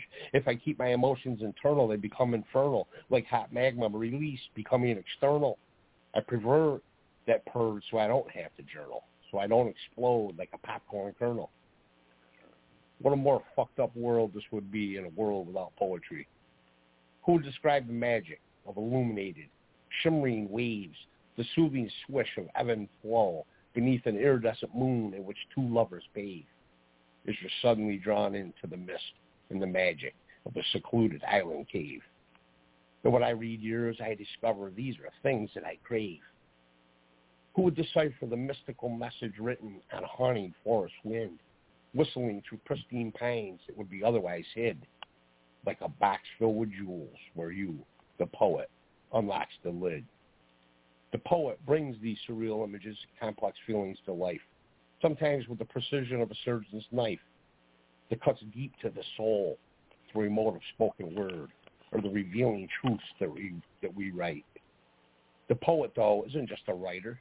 The poet is a fighter, an emotional igniter, using soulful expression and words as the lighter. The poet has lived these things, felt them deeply. like the craggy voiced musicians who've lived their blues, proud of their beat-up guitar and their well-worn shoes. The poet has experienced their intricate puzzle-like passages they lay out for you in thought-provoking hues and hopes to be viewed, even though they're oftentimes misconstrued. Sometimes writing is an out-of-control fire that fills us with ire that literally makes us perspire with the note-bending tension of a Hitchcock suspense soundtrack's piano wire hungry for more, where the fear becomes desire. The poet takes us out on the edge of a skyscraper's ledge, sometimes splitting our mind with a literary wedge. The poet can bring out the torrid passions of two lovers and breathless climax on a sweltering hot summer night. Describe the thrilling sensation of a lover's sensual bite. Make you long for the alluring succubus dressed in white just before she takes your life. More than ever, this world needs the poets. Many people are sitting in isolation, all alone and filled with frustration, feeling like their lives have little meaning, suffering from financial pain. Then they watch the news and everybody's screaming, their brains shutting down from all the streaming. It's up to all the poets to bring back the meaning. I'm poem. You know, the entire that was a fantastic write. The entire time you were reading that, I was picturing in my mind you were like Morgan Freeman, right? That's a compliment. You're like Morgan Freeman, and you're you're narrating this this documentary, right? and the whole thing, the film going on behind you, is a series of still gra- still still uh, photography um, like stop animation images, little tiny film clips, like you know you'd see the the, but but done roughly, you know the the flicker of the film showing yeah. these film clips behind you, you know. So it's like a, this this rough on the street documentary of this the following step by step through images in mixed media the stuff. I mean, I wish I wish that I could find somebody to work with you and and actually make that video happen because it would be incredible to that piece. Well, you know that's very flattering coming from you because you know you know how much respect I have for you. Oh, thank you. I love you. I love you. You're such an awesome person. And, and thank you, you know, by I the way, real quick. You're thank welcome. you for Well- being one of the show's sponsors this year. Oh, well, Really appreciate that. Of course. I mean, poetry can't die, and and you know, we need an outlet, and this is an awesome outlet. You know, so. I think so. I think you guys have done amazing building this. So what else do you have, my darling? you want me to read another one? Of course. Please. Okay. Hold on once. Just give me just give me one second here. Um, trying to think of something I didn't read on here. Did I read smoke? Oh no, I didn't read this one. Okay. I don't think I did. You you put up this line that was to me it was amazing about smoke of smoking of a vapor dream. I don't know if I read this or not, but here we go. I felt my muscles stiffen, paralyzed as my REM spits out spins out wildly behind my sealed tight lids. Fighting to break out, I can't move. Glued to the bed on a human fly strip. The elevator makes its descent. Part of me wants to escape my paralysis, but part of me awaits the ride. When the Sandman makes his presence known, there is no place you can hide. I am suddenly standing next to the bank of a river. His boisterous frogs and crickets drown out the shrill shrieks of the den of foxes. A piercing sound overshadows the croaking and ringing. Not unlike a baby's cry, to say I feel an all-consuming apprehension would surely not be a lie. My feet are planted firmly on the bank as the crisp night air sends chills up my frozen spine. Or perhaps it was the rustling bushes not ten feet away, but my neck feels like a stiff steel column. Of all the prayers I could have dwelled on, I prayed for extra eyes behind my head, convinced that without them, soon I will be dead. A mysterious dense fog moves slowly towards me, like the reluctant ghosts of Washington's regiment, slowly advancing on the Potomac, in tattered uniforms bulletless guns, with only the benefits of the fog's concealment. Death feeling imminent, and almost welcome in my defenseless frozen state. If my feet can't make a new footprint, I fear it may be too late. My mind twists and squirms, fighting to break free, but my body remains frozen, and still my rear-facing eyes have not arrived. I convince myself that without them, I won't get out alive. Why the F can't I move? Why the F can't my now conjoined together lips separate? And what the F am I doing in a pitch black forest whose only light is a mysterious clouded view? The eerie dense fog, a chilling reminder of the boatman always gets his due. I feel the presence of two otherworldly beings draped in hoods as each one grips my arms. I can't blink. I can't speak or think as they me into the waiting empty boat still concealed by the mist. And then it hit me like a sledgehammer as each entity produced a quarter and ceremoniously placed them on my dead-looking eyes. Surely now I'm going to die. Wake up! Wake up, God damn it! The words ring out frantically inside my head, but I am voiceless. No ears can hear my frantic pleas that I now pled. I move steadily towards the other side of the river Styx, captured within the Grim Reaper's grip. I'm frozen with incapacitating fear, and I spotted his sickle as the boat drew near. A flash. Familiar images speed by. What is this coldness, this gurgling sound that echoes loudly inside my head? And now I am fully aware of the crimson streaks that flow down my dying body, unable to scream, as I draw my last breath in the smoke of a vapor dream. Wow. Is that end poem? Yeah, that's it. Sorry. I just I didn't want to interrupt you. I'm sorry. I forgot to say end poem. No, I'm sorry. I didn't know if it was a dramatic pause, right? God, that was incredible. I appreciate that. Yeah, you know, I don't know if Yeah. you um if you've ever experienced sleep paralysis, but I do. Oh my God, all the time. That's why I was able to write that poem. I there's I related where- to it so much. It is the most frightening thing in the world. It sure is. You can't you can't move. You can't. You can't know. scream. You can't open your Yeah, mouth. you You, can't- can't you make can't a noise, and it's almost like you can't breathe. You know, like you're waiting for your heart to start beating. You're waiting everything to, to Right. and you're just. And it's such a panic. It is crazy. Yeah, it is. It's. Uh, I used to have terrifying dreams when I was a kid. You know what I mean? Like in paralysis. You know, like can't wake up. Like, and I still do it today once in a while. It's like you know, you give, you give your body that jerk, and you wake up, Mhm. and then and then you're you feel like you're being pulled magnetically back to sleep. It's you know. Yeah. Yeah. I get it. But that was an awesome. That was just an awesome verse that you put out there. I mean, that, that just screams. You know, I have to. I have to write something to it. well, you got all kinds of homework done tonight. That was awesome. and I enjoy being back here. You know, it's just you know, I get in, I get in those periods. You know, we've talked about it before. I get in periods Mhm. where I have to just walk away, and just just get away. You know. Well, you know, your your muse isn't a circus clown. You can't. It's not. You can't put a quarter. It's not coin operated. You know. Oh, I get it. I get it. It it, there's a lot it needs times, breaks you know, once in a while, and it's writing I do okay. myself, I, you know, I just a lot of times I just check out from social media for a while. You know what I mean? Mhm. But I'm gonna, I'm, I'm gonna, I'm gonna make it, I'm gonna make it a, uh, a, a thing to keep coming back. So, Well, I think it's good for you. I think the fellowship's good for you. I think the inspiration's good for you. And look at what you've been produce, producing. I'm very proud of you. I'm very, very blessed that you share it with us. all right. Well, thank you.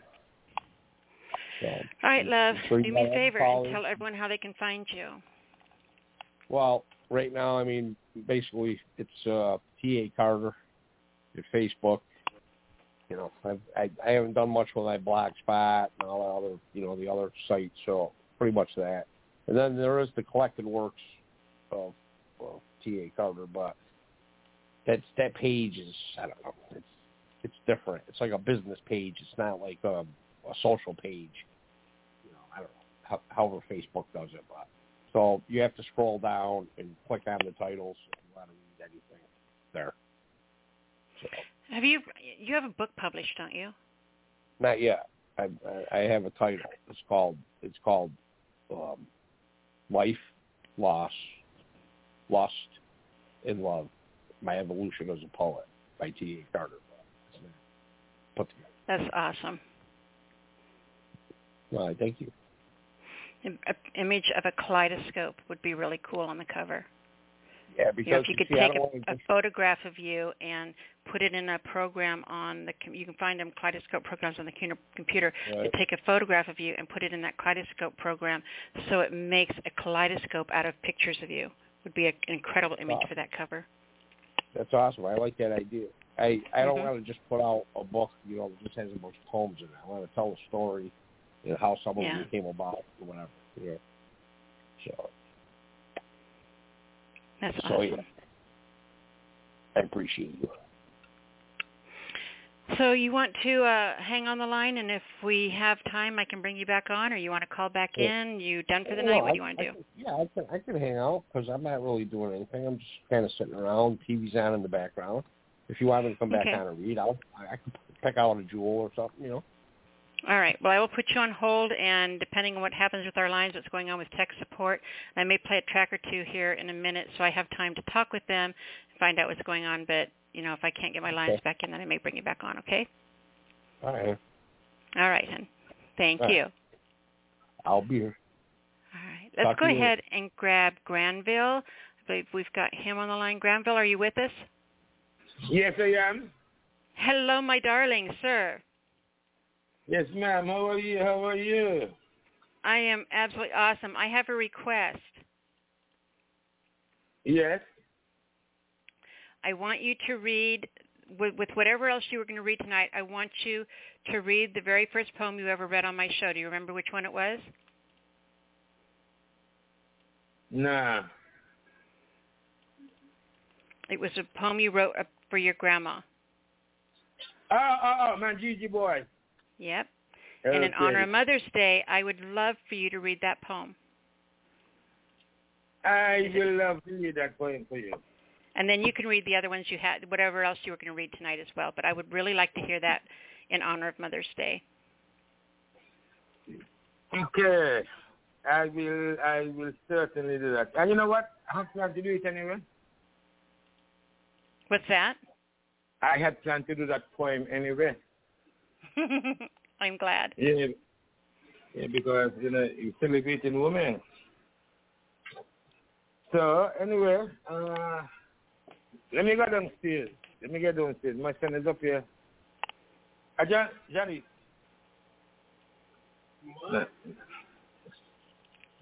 That's your son? Yeah, he's yeah he's there. I have a son here. Is how long is he going to be there? Huh? How long is he going to be there? Uh, no, I'm going downstairs. Ah, And he is here. He is with me. So in in in the near future, MIT and performing too. I would be so ecstatic to hear your son read. What? What? Say say it again. What? I said I'd love to hear your son read one of his poems. He needs to write one and come on the show and read it. Oh yeah, he he, he writes. He writes have many poems. He, he's he's a lot like his dad. He, his his writing rese- resembles my mine. Yeah, we, we we have the same thought process. So he he writes. Yeah, yeah. One of these days, one of these days when he's not so busy. Good. Anyway, I'm Gigi Boy. Ladies and gentlemen, in the sound of my voice, this poem I wrote for my dearly beloved grandmother. It is called Man Gigi's Boy. I was raised, I was born on the eastern Caribbean island of St. Kitts, Upper Market Street, Basseterre, to be exact. I was raised by my grandmother, Josephine Weeks, also known as Manjiji, the second child of one Minerva Fleming of Portugal. Yes, I am Manjiji's boy. I am Manjiji's boy. Yes, I am Manjiji's boy. There he goes. Who is that little black boy? And someone would reply, Manjiji's. The old lady with the guinea trees in the yard. He is Manjiji's boy. He is Manjiji's boy. And I am Manjiji's boy. Yes, I am Manjiji's boy. In a two-room house, I was born on a Saturday. She, Manjiji, would say, and you were born hungry. Your mother did not want anything to eat the day before.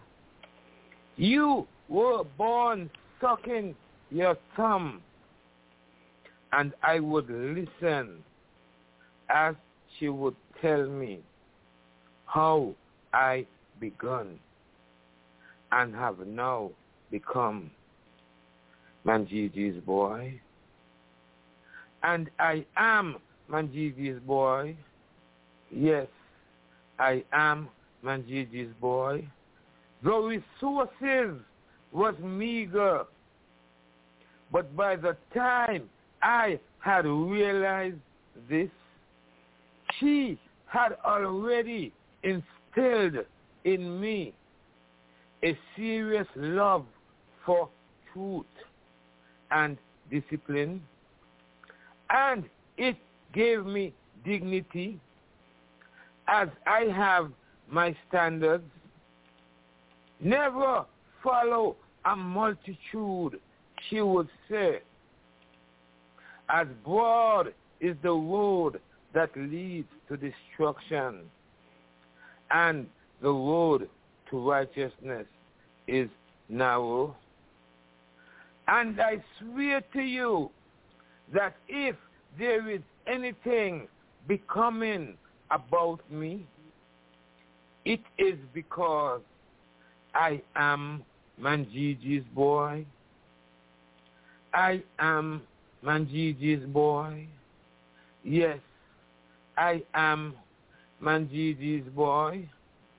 There were times when I would scoff at her teachings and look at her indignantly, thinking, foolish old woman.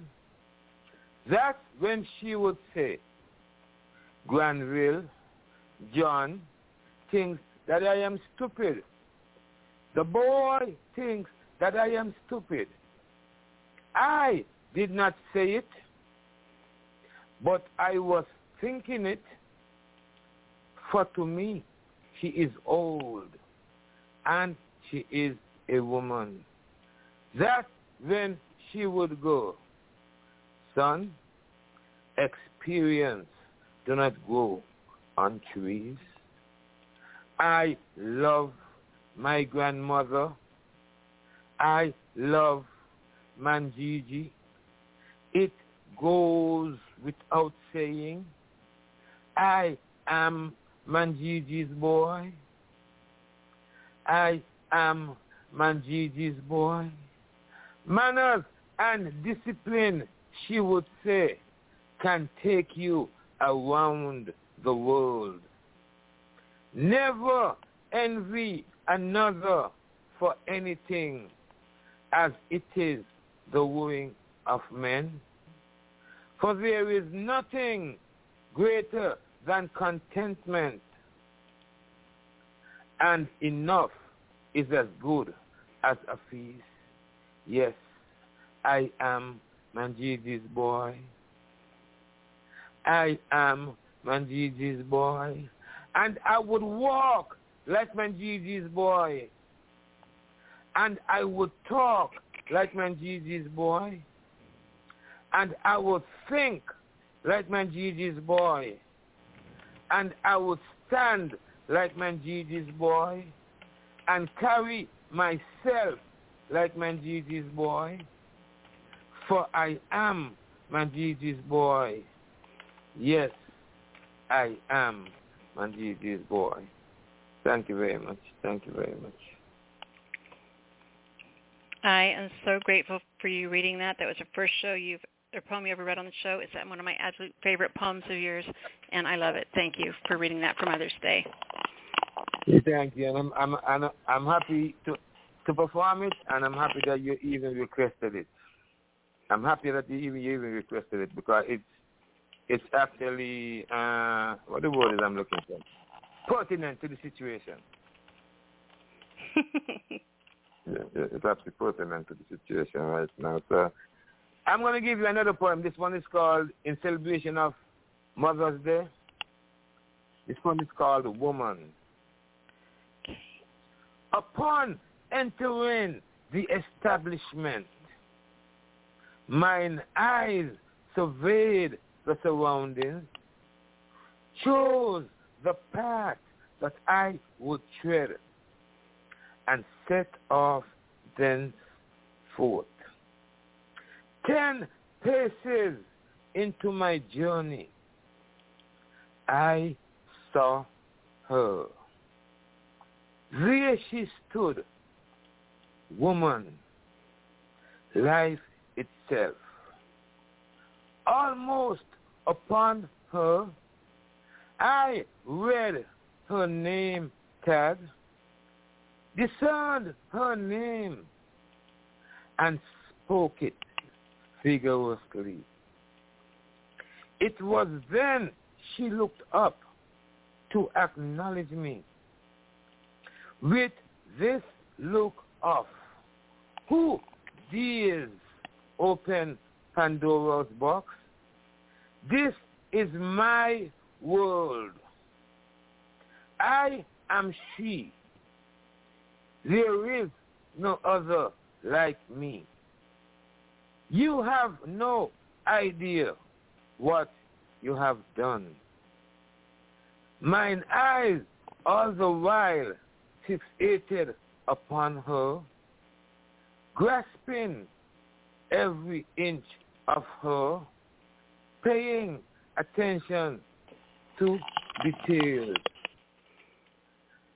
I feel the life in her engulfs me.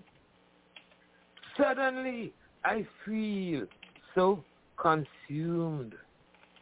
I inhaled and exhaled repeatedly, coming the closest, the closest our path would cross, almost overthrown by this wave of power. I thought, women are so epic. They each need their own zip code. Thank you very much. Thank you. Absolutely powerful piece, both of those. Thank you, The, the Thank reverence you. that you write towards women is just beautiful. Thank you. And there will be.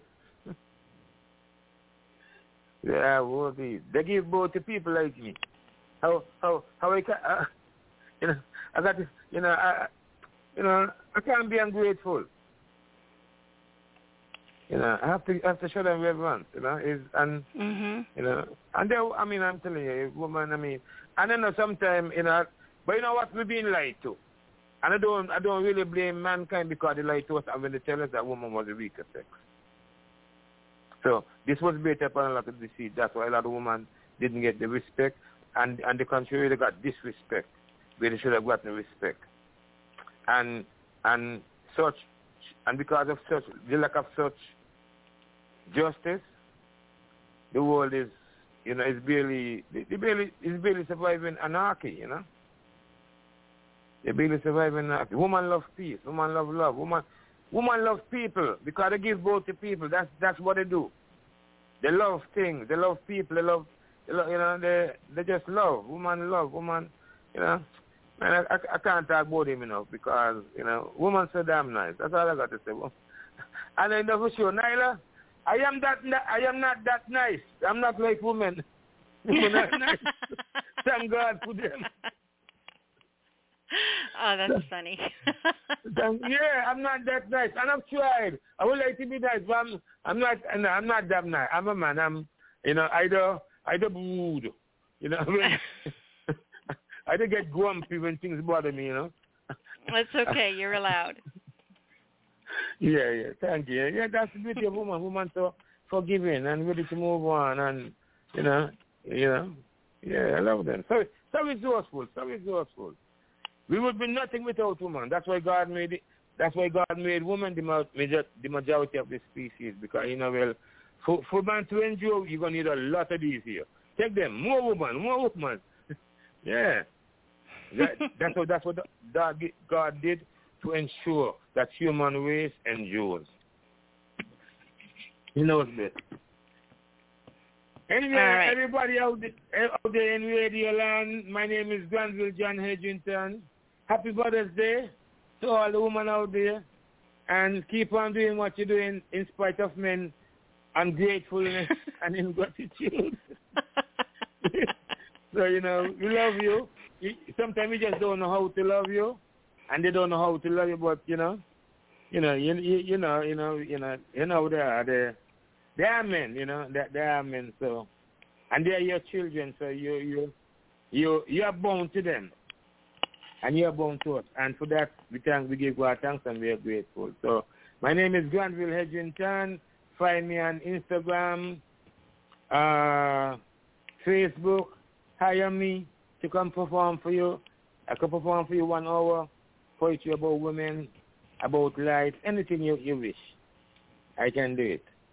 So, Nyla, glad, glad for having me here. And and may you just continue to keep on doing what you're doing because you, you are the outlet that we need.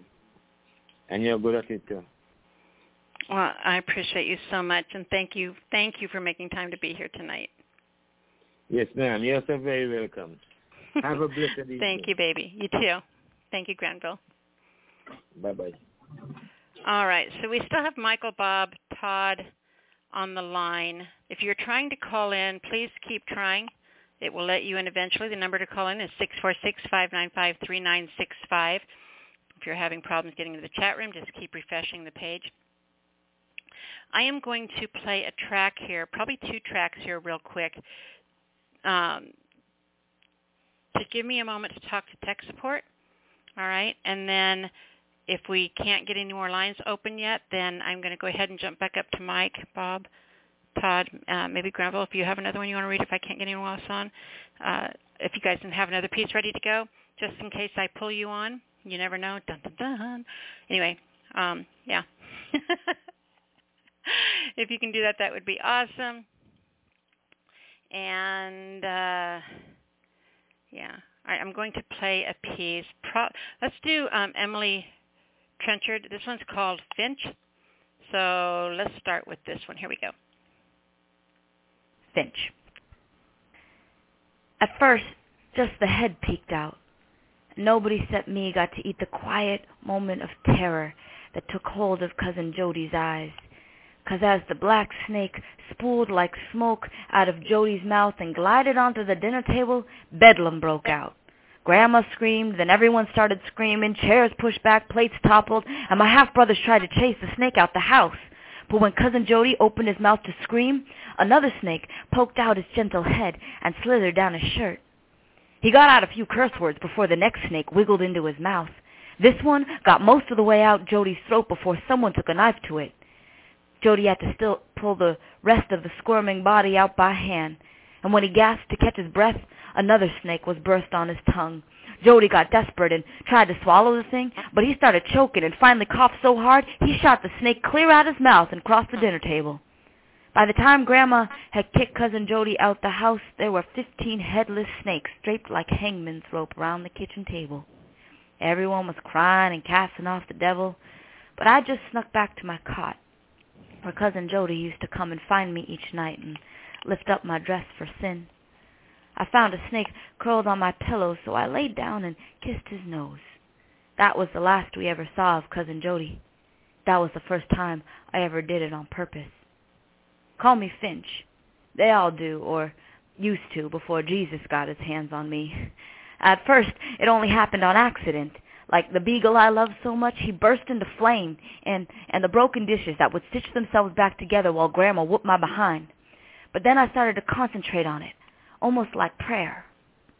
After Jody and the Stinks, I, I tried to do good things so folks wouldn't get suspicious. I straightened all the kinks out of Auntie's hair for her and put six pieces of silver in my half-brother's pockets each night. And I tried to make Grandma young again like she was always wishing she was, except I didn't know how to make it stop. It wasn't until Auntie had to start feeding and changing the infant Grandma that I managed to set things back the right way. I'm still learning how it works. The neighbors were beginning to talk, saying I was a cursed child on account of who my mother was. So when Grandma got back to her old self, she started parading me around church to prove I could walk in the Lord's house without smelling like brimstone. The pastor was hard up for something to believe in. He begged me for a full year before I showed him. Turned water into wine, I did. I thought he'd appreciate that trick. I should have known better.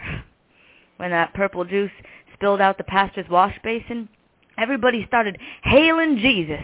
They shook my bones so hard, my name fell off.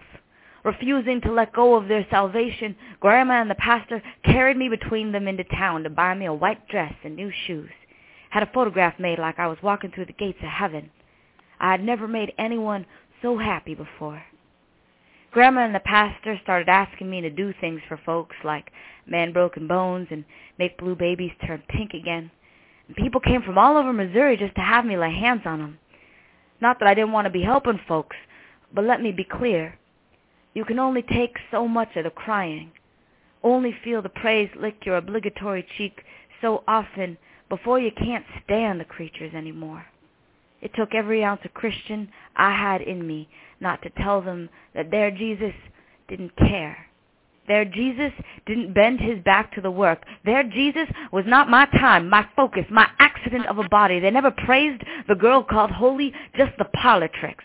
When I started my womanly ways, the blood stained the lining of my white dress, and they called it Christ's blood, hailed him, and not the woman I was becoming. Grandma gave me rags to put between my legs each night, and in the morning she'd collect them and give them out to the faithful.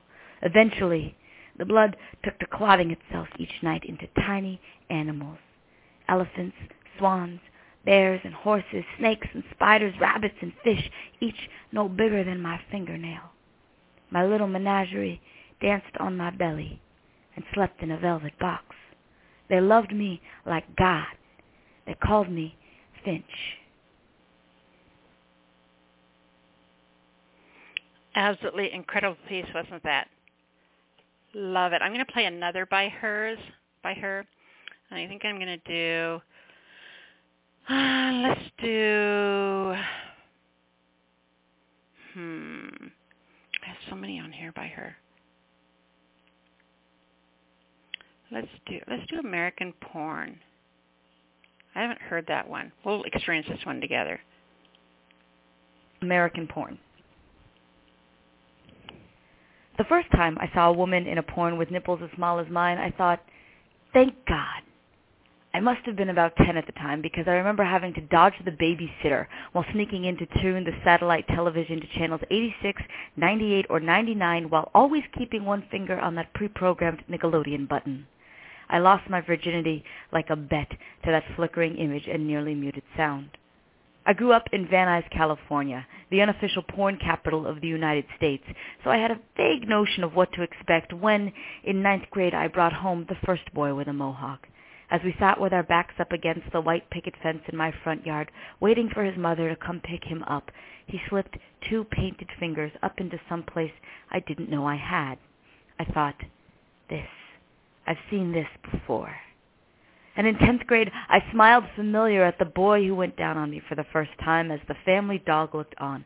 Smiled because the view down my bare belly looked just like it did in the movies. And in 11th grade, I knew all the right things to moan for the girl with the Goldilocks who bit like whiskey and broke me like promises. We were checking things off a list. Any beauty in this was accidental. There was no magic, just small favors. We were growing up American porn. Taking smuggled bits of adulthood and combining them with our parental misguidance. The only conversation my mother and I ever had about masturbation occurred after she caught me in the act. The conversation went like this. what do you think you're doing? You look like a dog. We never spoke of it again, but for the next ten years I would rub the shine into this newly minted shame, taking solace only in the porn because then at least I knew I wasn't the only one disappointing my mother. So I watched, I studied. It was my addiction. It was my permission. I lost my virginity to American porn, those thick-necked boys and breakable girls, those naked cocks and tan lines, the absence of time, hesitation, and lube, that forbidden ubiquity, the empty passion, the adulthood shaved bare, but at least this sex, this imitation of sex, when pounded from our bored, frightened bodies, smelled honest. Honest. It doesn't get much more American than this. I lost my virginity in the back of a Chevy Suburban on the 4th of July in parked traffic. When it was all over, I walked two blocks to the Marriott, locked myself in a bathroom stall in the lobby, and stared down at the burning between my legs, sure that I must be bleeding, convinced I would look down to see my aborted uterus floating in a pink bath beneath me, believing he must have broken something. I used some damp paper towels to cool down the nothing that had apparently just happened. That night, we slept in a parking lot next to where the Boy Scouts were selling off the last of their fireworks. He kissed me on the mouth so thick I choked on his gratitude. I coughed up my shame. And that, well, that was like nothing I had ever seen before. I absolutely think you guys need to check this poet out. She's absolutely amazing. That's Emily Trenchard. It's all over YouTube. Just an incredibly powerful and honest female voice. Um, I really relate well to her style of writing, her honesty, her the brutalness and acceptance of her femininity. Um, a very powerful third generation feminist poet, I believe anyway, check her out. Um, guys, have your we have Mike, Bob, and Todd still. Guys, have your poems ready. I'm going to play one more piece real quick um, so I can finish up typing to tech support, and then I will be right back with you, and we will get you guys back on if you'd like to read again. I drink my coffee black every morning. I like how looking at you makes me feel. Twice I asked to kiss you. The second time there was a lump in my throat. I like to believe it was a metaphor. A plain tumor is all it was. I have woken up, looked in the mirror, and thought, okay, I look good today. If I am late, it is because I don't know how to plan time. Cut to me blushing, laughing. Of course, we were no full moon. In my poems, you are the dream of you. The falling stars are just glitter, just thousands of tiny LED lights poured down from the sky. That July was a fire that minded its own business. The following June was just 30 days the moon was a strawberry. It wasn't the drugs. The shadows on the ceiling weren't dancing again. I was walking backwards when I met you. You are not the first boy who I wrote into existence or loved. That thought unties my shoelaces. Once we were a crescent moon, weightless as a smile. I love you. Still, I'm not sorry I don't want to write about you anymore. So let's see how long we can go without talking. This time, if we really try, maybe I will forget your birthday. I miss you, but I don't wish you were here. Two. Thanks for clapping. Two. You don't like coffee. You like what it does to your body. You like the way coffee makes your body feel, so you take your cream and sugar with coffee. I'm not sure why you kissed me back the first time. I suspect you liked what it did to your body. You liked the way my kiss made your body feel. Once, I let you wrap your palms around my neck to feel the tumor ride my throat like an elevator. You wear sweat shorts, and I still want to fuck you. Once. you gave me a bouquet of pink roses, or was it a fury of your puckered lips when your elbow found mine in that crowd after a year of our mouths not speaking, I was not happy to see you. I was relieved.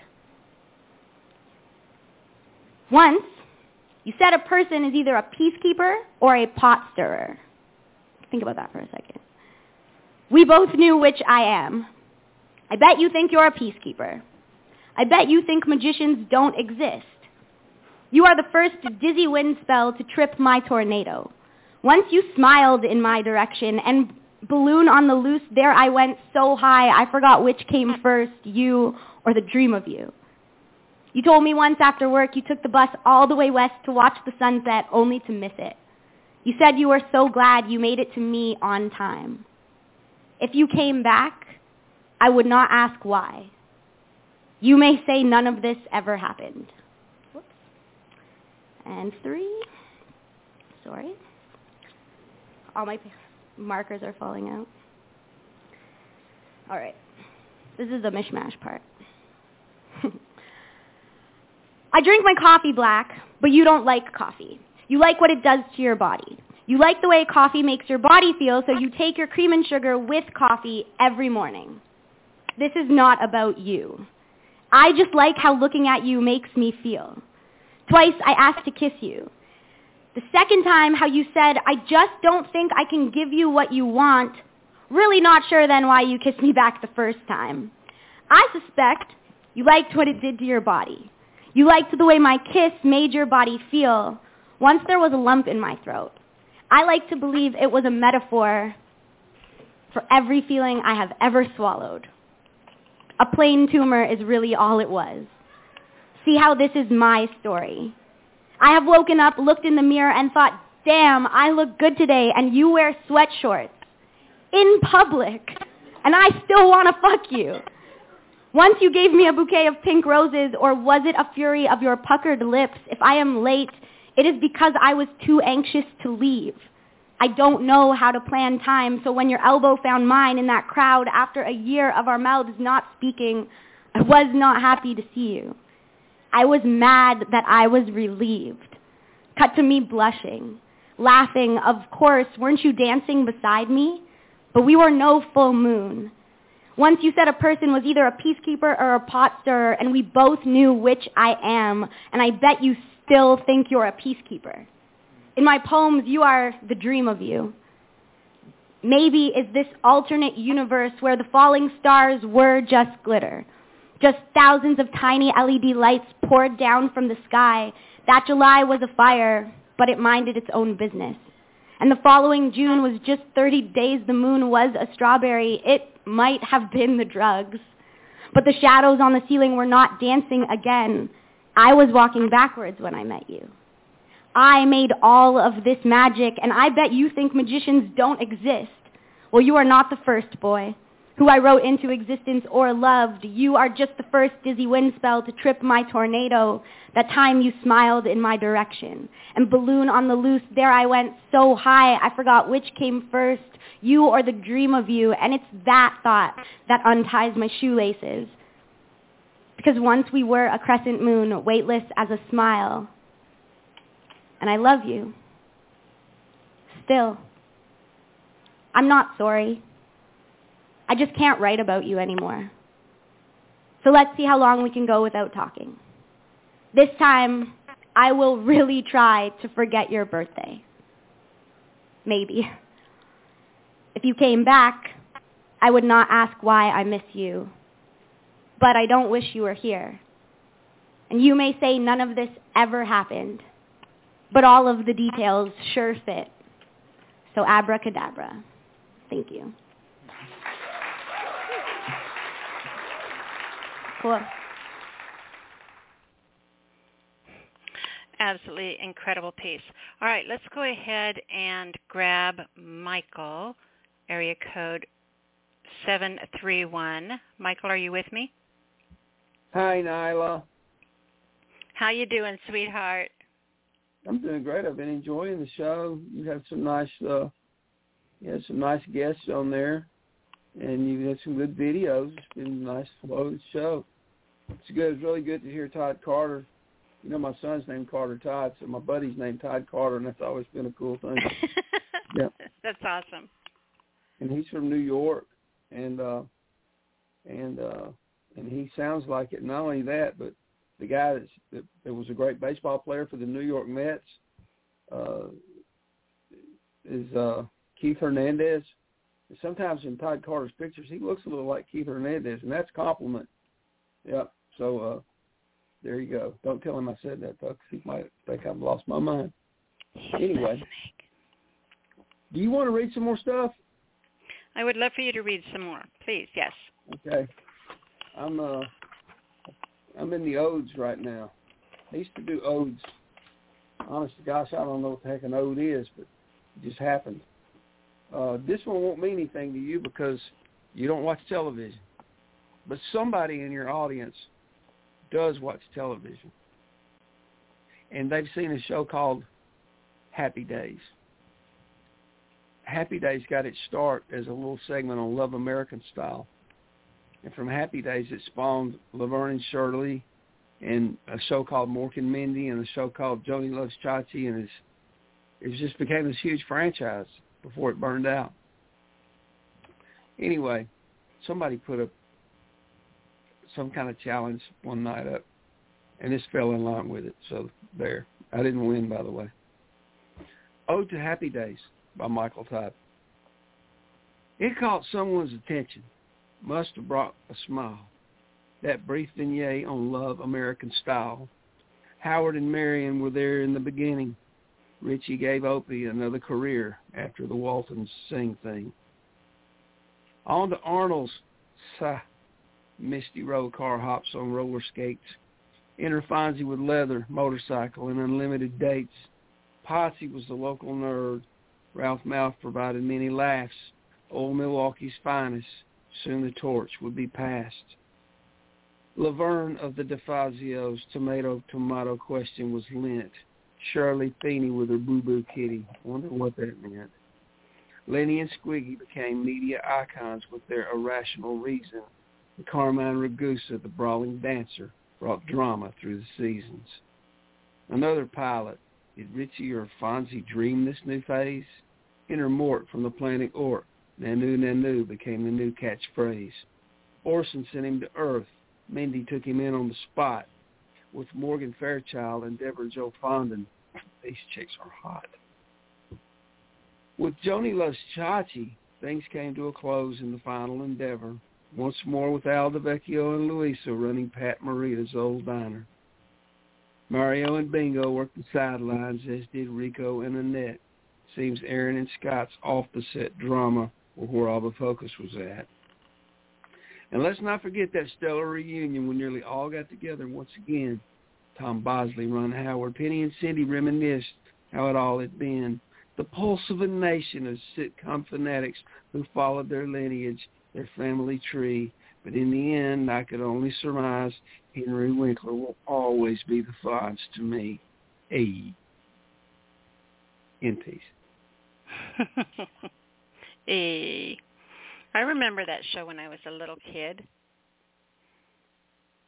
Great. I'm glad it meant something to you. Yeah, I remember all that. I had a huge crush on Chachi. I think all Really? young girls did. Yeah. He's still around.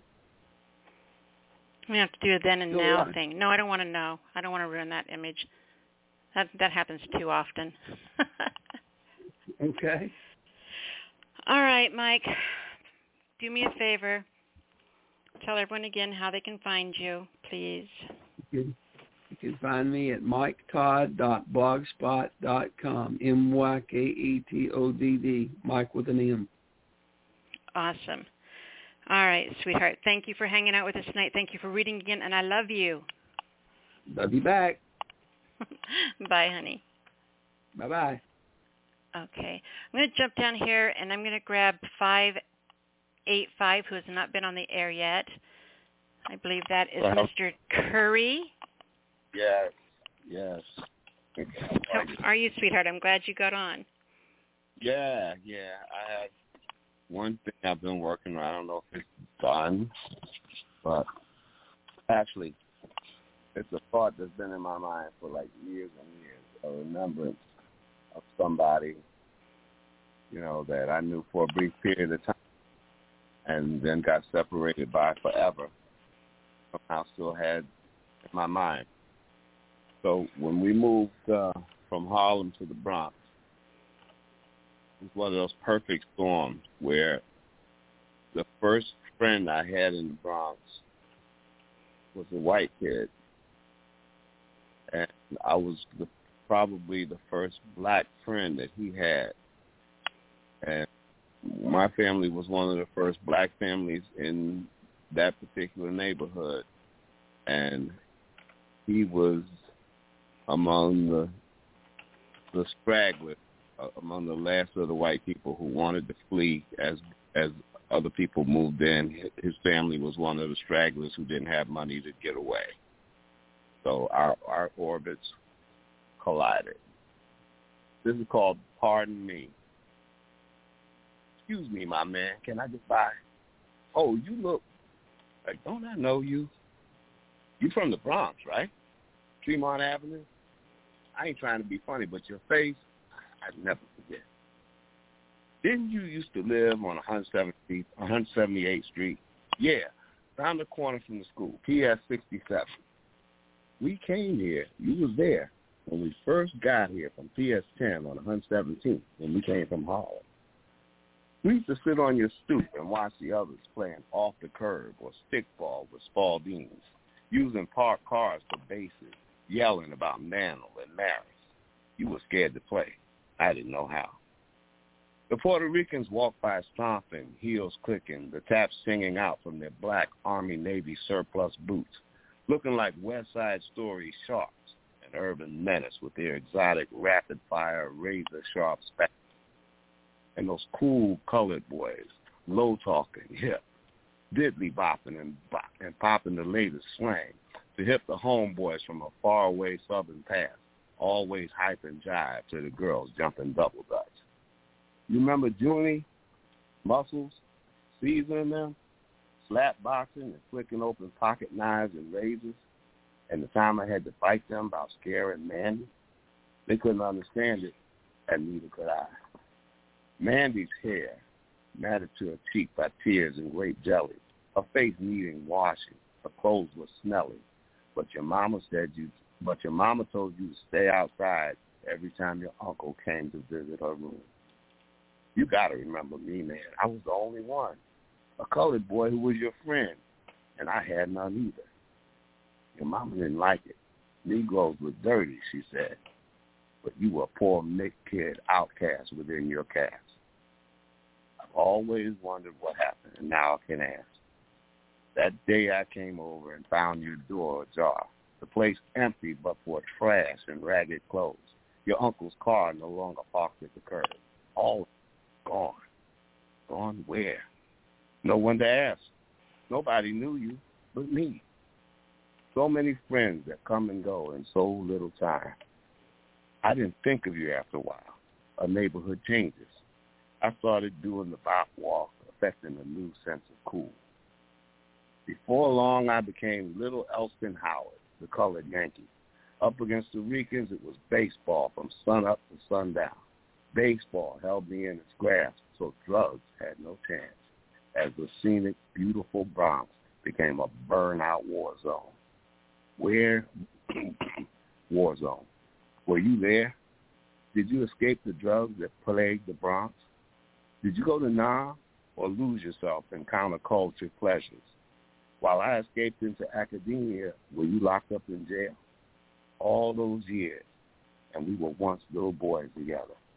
I'm on the radio now, 40 years, and acting and writing poems, even one about you. Come on, man, don't you know me? I know we old men now, but you were once my first Bronx friend, a white boy. And I was the first for you as times began to change, as we were among the first to arrive, and you were one of the last to leave. Bronx Zoo, Tremont Avenue, the Regis Theater, the old neighborhood, man. We were boys. I'd know you anywhere. Forget the gray. Pardon me. You're my old friend Thomas Murphy, aren't you? And poem. Wow. That was absolutely incredible. That was absolutely incredible, Doug.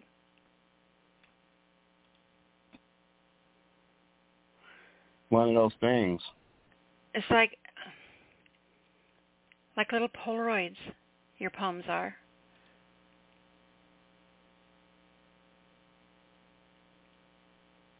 You know, it, it's like it's like Polaroids of someone with the back of their skirt up. You know, they look really good from front, but you know, there's a lot of it's like stuff. the the other side that maybe people don't always want to look at or remember, or how when we look at our past, easy to romanticize all the good and not understand what things could really be like. Your poems, your poetry remind us of what it was really like. What life was really like. Yeah. This guy, this it. kid, he, he's somebody uh, that never left my mind. He was a friend of mine. One day I went to a song, and we were ten years old, and I just always imagined what it would ever be like to run into him and recognize that it was him. Have you ever looked and him up? no i mean we were we were kids i mean i it, i was probably a grown man before the thought and memory of him really came back into focus because up until that time life is moving fast man you're going from being a little boy to an adolescent to a young man to moving on and and going to college and you know playing baseball and you know Send me a moving. message. Let's find him. I'm serious. I'll help you. okay all right we'll do that I'm serious. But I guess you know, as he's as much an allegory because for all the people that you know, however however briefly you know them, I mean, there are people that you only knew for a slight short period of time. I mean, I might have known this kid for a year, Mhm. okay, but somehow the impact stays with your life, and when you part company, their life and the history doesn't end you know, like I say, what you know, when I was in college, were you, you know, were you in the Nam? You know, where you know, I, I think about a guy like that. Uh, you grow your hair long because it was the the '60s, but were you a hippie or or were you a gung ho Marine, white boy? Mhm. thing, and it could have been any either way of that.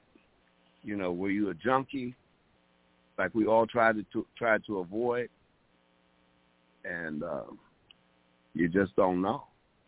Yeah. You just don't. Hey, Doug, are you going to read too, honey? No, that was it for me. That was it for tonight. Oh, you're such a tease. Mhm. All right, baby cakes. Tell everyone how they can find you. Yeah, I'm Doug Curry, and uh, I'm found on Facebook as Douglas Curry because I had to recreate my account and haven't been broken into. So I'm Douglas Curry on Facebook. Um, I can be my my writings can be found on allpoetry.com under the name of Manchild 99 M A N C H I L L D 99 on uh, allpoetry.com. Uh, also, I can be found on the radio, on terrestrial radio on Friday night, 9 o'clock Eastern Time with a show called Blacks and Blues, and that comes on WRUR.org. Friday nights at 9 uh, Eastern Time. Also out of Chicago on Saturday night, 10 o'clock Central Time for one hour at WDCB.org. So, You want to have some fun? Ask people fun, under yeah. the age of about 24 what terrestrial radio means. Oh, please. oh, there it is. See what they say. Let's see how many of them can answer that question. Yeah, I got. Um, we we opened a play last um last.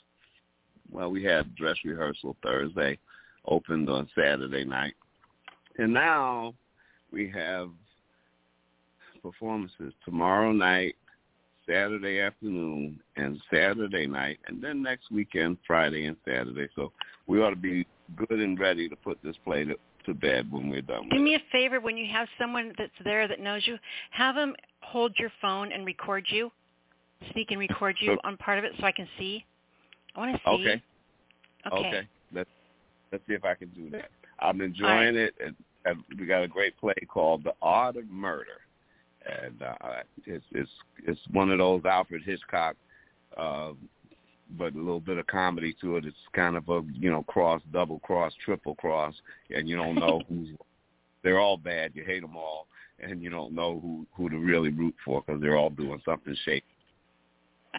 So. Sounds awesome. yeah. Yeah. Well, have fun I'm with glad- that and and try to sync me a video because I know you're not normally supposed to record in those, but see if you can. Let's see. If, yeah, sometimes we can. We, we'll even see if the producer's doing any recording of it because they do that too for their own bills and stuff. So let me just see Okay. if we can get. Okay.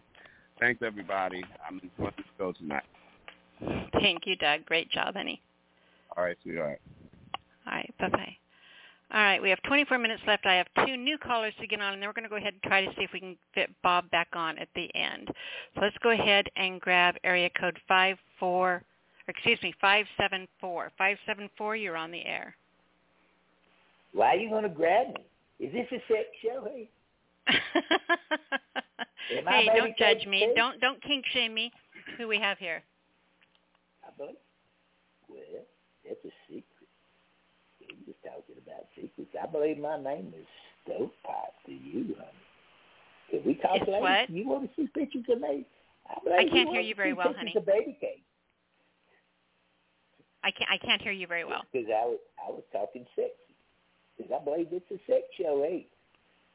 I've been listening for a little bit. And you've been giving sexual innuendos, Dave. Sexual right in the window, you know? And you've been giving them. And you talk to baby cake. And I want to know if, can I send you pictures like you asked the baby cakes there to send you of my non-talking part? I believe I got some rhymes in me. My non-talking parts, lady. You're a sexy lady, lady. You've been asking for sexual pictures. I, I didn't know it was a sex show. I thought it was a rhyming show. But Dad discovered it's really, it's a sex show. So It's not a sex is- show. it's not a sex show. You show it. You're scaring me. Don't make me mute you. Who is this? My name is Stovepipe. I told you who my name is. I have to call you later after hours, honey. I know you gave me your number. She just texted me her number. I'm gonna call her later. Okay. What they don't realize, I don't think, is that I have their phone number right now. I'm going to call them back after the show, and I'm going to have some fun because, you know, I can do that. All right, let's get our next call on the air. 807, are you with me? Yes, uh, I'm with you after the craziness. I am so gonna. I'm gonna so call them back. Seriously, Mhm. that's gonna be so fun. Is that bad? Am I bad? yes, you are. yes, you're bad. and I'll just leave it at that.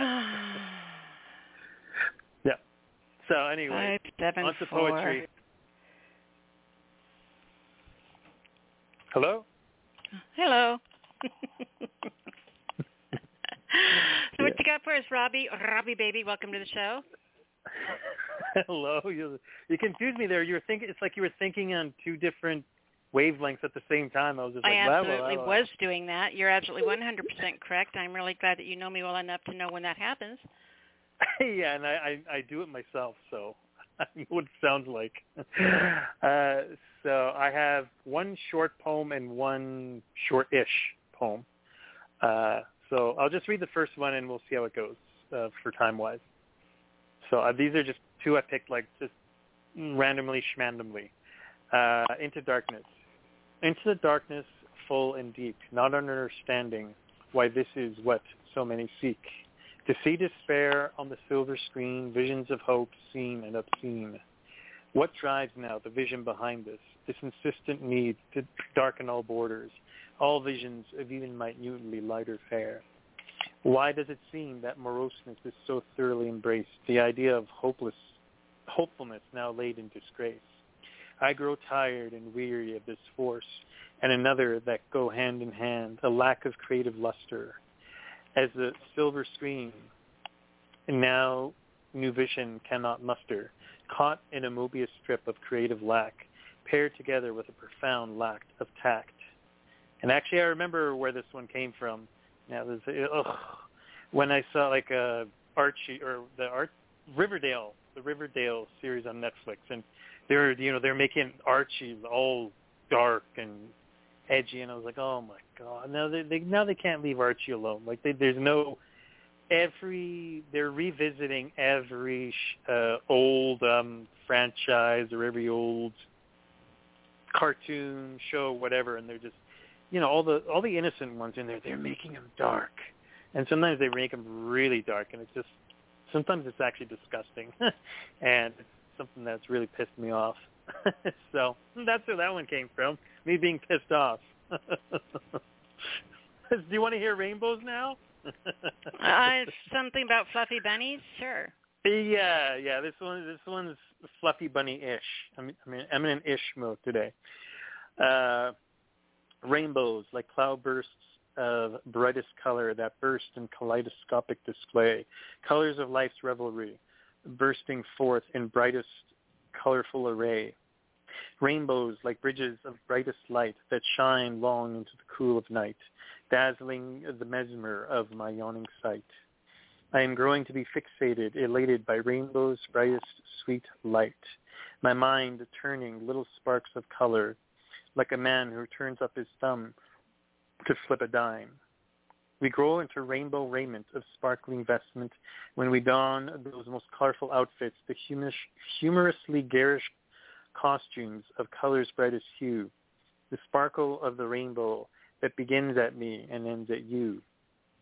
Rainbow messages flash across the fits and starts of sunlight, the fragments of sunlight that shine through fractal gossamers, the gossamers of a goddess, goddess's flaxen threads of hair that leave no scrap, sorry, scrap of light uncaptured, nor reflection of color left bare.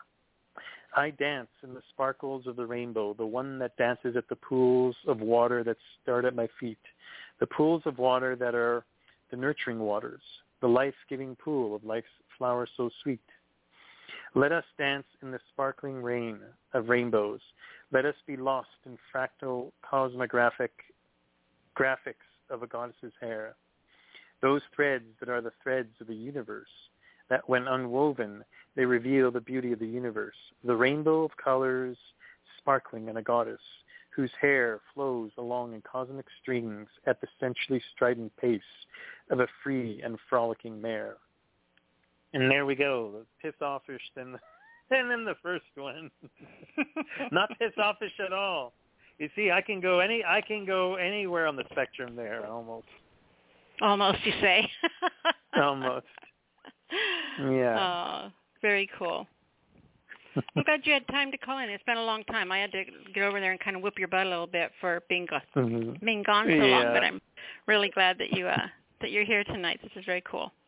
And it's uh it's more random these days uh with uh work and that. Like today, uh, that's the thing that sucks about nine five to nine shifts. Like when I, even though I finish work at nine, the bus comes at nine thirty three and then I get home 40 minutes later. So it's 10 o'clock, even though I finish at 9. And that just, I wish, I'm hoping that someday I have work where, it, A, you know, it's a 9 to 5 job, and B, it doesn't take me an, a bloody hour to get home.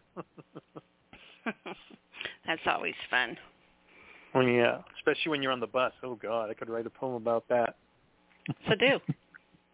Yeah, it might be a. It'll be another piss offish poem, that's for sure. That's okay, but you can't reference space, no. and you can't talk yeah. about your eye. I can't. I no, can't those reference are the only space, guidelines. and I can't. Yeah, yeah. I, I, I, I. Third eye. Third eye. That mean you mean? Yeah, yeah. And you can't rhyme life and strife. Those are the three rules for the poem. Life and strife. Okay, I wasn't aware that I I, I did life and strife a lot. No, but. you don't. I'm just saying that's that's one of the Mhm. guidelines. You know, I think that we could do a whole show on because 99% of the poems I hear, if they use the word word life, is always Has followed by strife. strife. There has to be other words people can use than strife because it is a very Nice. predictable rhyme. Not that it's bad if you've done that, hmm but there has to be a different way. Right. How could we rewrite or how could we come up with a different rhyme or a near rhyme or sound Mhm. rhyme or what are different ways we could do that because it is a very um, common Yeah, rhyme usage, I guess is Yeah. the way to, to say it. You know, Yeah. how else could we do it then to do that so it's not a common Mhm. rhyme? What Yeah. other words could be used? How else could it be said? Okay, are you going to read two? Uh, that was two. That's uh, Oh, that. right. Yeah, I just it was the the first one was like pretty short, so. You're sneaking, sneaking them in on me. All right. So, Robbie, I'm glad you were here tonight. Absolute awesome Mhm. read. The, the, Mhm. I have to add the the in there. Is that? The. Um, check out some of the prompts that I've been posting on my page. You've been gone for a while, but I've been putting some really good ones up there. I think that you'll really like. Oh, okay. And Okay. I'll uh, I'll see uh, I'll see if maybe I can integrate that into Noreen's show because I, I told her hopefully it'll work out. I told her that I'd be on the the June show, her June show. So we'll see if That's I can. That's awesome. Congratulations. Yeah. That's going to Oh, be fun for her. She's going to love it. And you will. I almost forgot. Uh, I will. Oh yeah, I will. And uh, this uh, thing is just a practical thing uh, for anyone who does workshops, uh, anything, anything like that. If you use Zoom, they've limited limited it to 40 minutes under the free. So that I think that actually will affect a lot of people because it'll affect teachers. There's still a lot of virtual learning going on, and there's still a lot of people doing workshops. And I think If I find out someone does a workshop over there and doesn't hasn't done theirs with me yet, I'm going to kick some butt. Just saying, y'all. but Okay, yeah, in all seriousness, forty minutes. Yeah, it's it's limited to forty minutes now. So anyone who uses Zoom, uh, you can sigh now in, in frustration and just look it over and figure things out. awesome. All right, Robbie. Thank you, sweetheart. Are you going to be right. here next week? I have, I can't remember my my schedule. Right, I can't. I can hardly remember the next thing. I can't remember my schedule right now, but I'll try. Okay. We miss you. We're glad you're here. And great job tonight, Okay. baby. Thanks. You bet. You're welcome. All right, Thanks. let's go ahead and jump back up there. Thank you, Mr. Robbie Baby. Hope you had a great birthday last week. Let's go ahead and grab Bob again. Bob, are you with us still? I, I still here. And Are you going to share one more poem with us tonight, honey? Yeah, I would like to do. This is one was made. This is made to help people realize they're not really handicapped. Okay, Mhm. it's called handicapped. Handicapped. There's no such thing as they have so much to a job bring.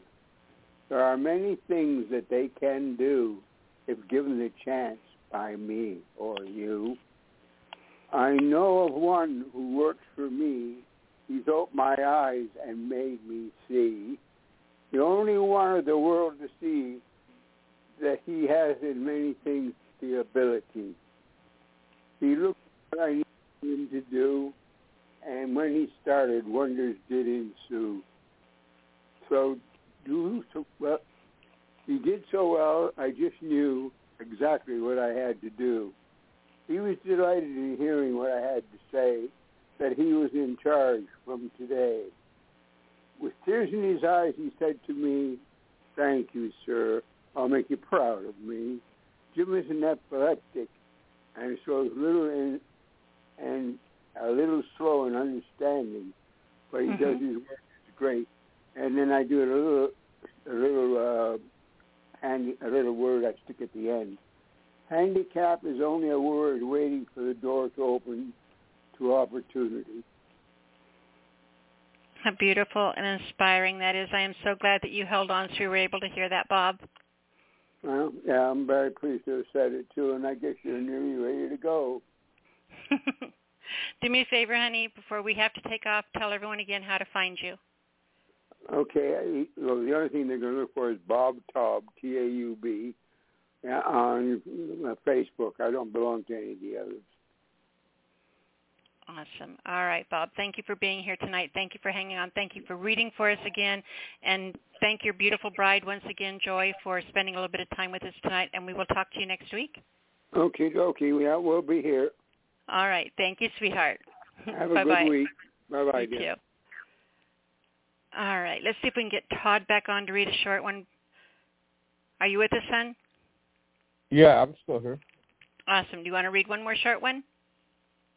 Uh, let's see. Is it short? Yeah, sort of, I guess. It's kind of like in the middle. Okay. Um, and I just had it. Okay, here we go. This is called the flickering flame.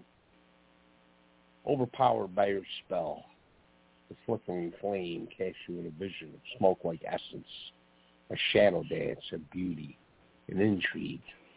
I am blown back by your sensual winds, and your caress is soft as I breathe you in. I love the way you speak to me in body language that lends voice to desire through pleading eyes and sultry, silent lips as we kiss. I'm captivated by your ghost-like billow, like the branches sway of springtime willow. Your seductive touch raises bumps as they graze my skin, exploring every contour of my wanton flesh as my own travel downward, slowly, coming to rest on the curve of your back is the flickering flame amidst hypnotic glances of entangled silhouettes in the black. Through half-closed eyes you rock, contemporary with, like the smooth jazz whose now notes now command your hips, sensual movements, unrehearsed. I love the wincing pain as your nails pierce my chest, the swell of your nipples as I caress your soft, beautiful breast. I am mesmerized in your strobe-like beauty. Your eyes roll back, your soft moans as my lips taste the rim of your flowing witch's brew, wanting not to break from this spell, intoxicated, and the taste is sweet, like honey on the vine. Every sensation intensified, your warm river of lust in which I now hungrily dive, drowning as you came, as you came, as you came, a beautiful death in the flickering flame. That was intense. That was beautiful, Todd. Well, you know, you you had to put those you had to put those recordings on there, and I'm like, damn, I like this. This was good. So, See, but there's a difference between so- word so porn, had to- between adult like that. poetry and erotica. And erotica's fine. You can read erotica on this show. You know, but Right. there's a difference between saying, I got on here and I pounded her ass and Oh saying, yeah, you oh, know, come on, that's not my, it was a poet- flickering that's, that's flame. You know, so there's a huge difference. I have no problem with erotica. I just can't do the Right. adult porn because of well, my no, show listen, rating. I wasn't I wasn't chastising you. I was just saying you put that out there, and I'm like, Yeah. damn, now I gotta now I now Got I want to well, it did because you know I used to write a lot of erotic stuff a long time ago, Mhm. and it's been a while. I quit because that that's all people thought about when I wrote. You know, when they thought it, it took me a long time to get away from that persona Right. because of the erotic I Well, you wrote when I first started writing. Nyla, it did me too. Everybody used to. You know how it was back in the MySpace days, and you know how it was. We were a bunch of horny little weirdos. Every, we all yeah, were. but everybody thought that's all I did. But the, everybody thought that's all I did. yeah, They yeah. didn't see any depth. You know what I mean? They didn't see. Mhm. You know, and that's why I got away from it. You know what I mean? Because I don't. That's that's that's not my whole orbit. You know. And it's really funny because some of my most erotic pieces, like there's um, one I've got called Confession, that Mhm. i- i- is pretty hardcore. Um, Well, I, I've I play it on I've- the show, I've- so it's not hardcore in the like in a porn way, but it's pretty hardcore. But it's absolutely not about sex at all. It's about the lack of communication between men and women, is what the poem's about. Right. You know, it's Right. about And- how men will sit there and say, you know, I can't do that to my wife, and so they go out and have an affair with a woman they can do that to. I can't do that to her mouth. She kisses my baby with that mouth, type of thing. Yeah. You know, Yeah. it's about that lack of communication and why marriage is Right. split up because of that. So it has nothing to do with sex, but everyone thinks it's an erotic poem, and it, and it, Well, you see, it's pretty erotic content. Yeah, but you see what I'm you see what I was saying in the poet? And and oftentimes our words are misconstrued. People don't see they don't see the metaphor. They don't see the symbolism. They only see what they think they see. You know what I mean? But Mm-hmm. They get that's not lost in the words and lose the content. Yeah, that's not they, they miss the context. They miss the emotion. you know what I mean? Robbie says, not ass, ass pounding, poetic, tush fluttering. there was a lot of tush fluttering. I didn't. I I can't see the. I can't see the uh, the the the uh, comments right now because I'm. I was in my my Samsung Notes, you know, which as we know, uh, th- th- that's your only alternative because uh Facebook sure as fuck don't have anything for poets, you know. editing or nothing, you know what I mean? I miss MySpace Uh-huh. so fucking bad, you have no idea. I'm sorry if I'm swearing, That's okay. I, I miss right. so bad. I do. We have I mature rating, you can cuss. I miss I I just miss what we all had. You know what I mean? I really it, it really was a unique time in oh, social was. media. It was, I mean, basically, it really was the birth of social media as we know it today, and it's really evolved into something completely different, and even into a business. Yeah. You know, it, it's like you know people are people are making millions of dollars and becoming you know billionaires with their content, and it's all a business now, and it's all you know push push push. It's just turning into something very very different, very different than what MySpace was. You know, MySpace was like you know when you stepped on someone's MySpace page, it was like sitting in the middle of their underwear drawer. Yeah.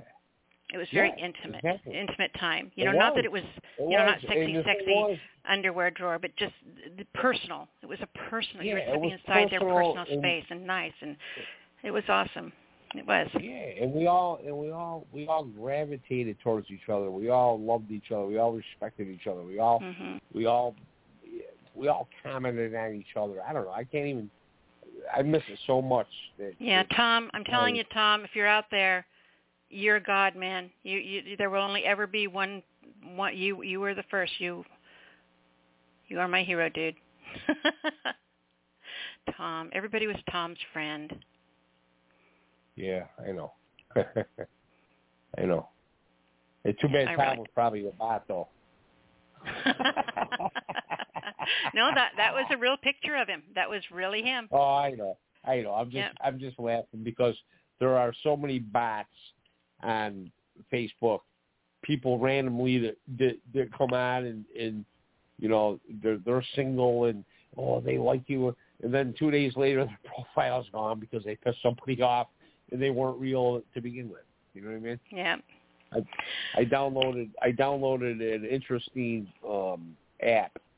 It's Google it's it's all right, it's so it's like Google identification. So if somebody friend requests you and you share the picture to this Google app that I have, if if they're if they're out on the internet in other words, like some girl tried to friend request me a few weeks ago.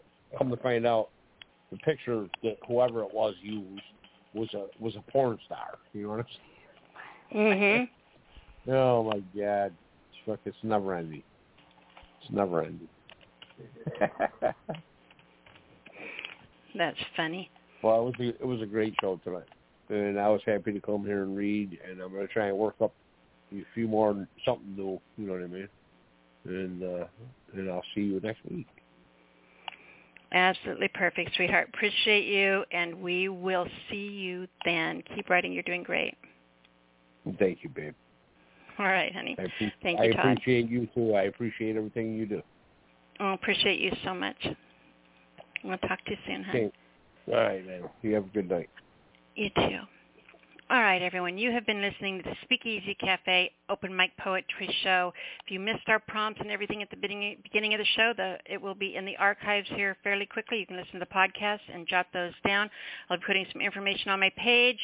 I'll fill you in on all the rest of the stuff at the beginning of next week's show. We will see you then. Until then, I'm closing the show with a piece by the Hydro, Hydropods in in uh, honor of Mother's Day and all those strong women out there. So here you go. Good night, everybody.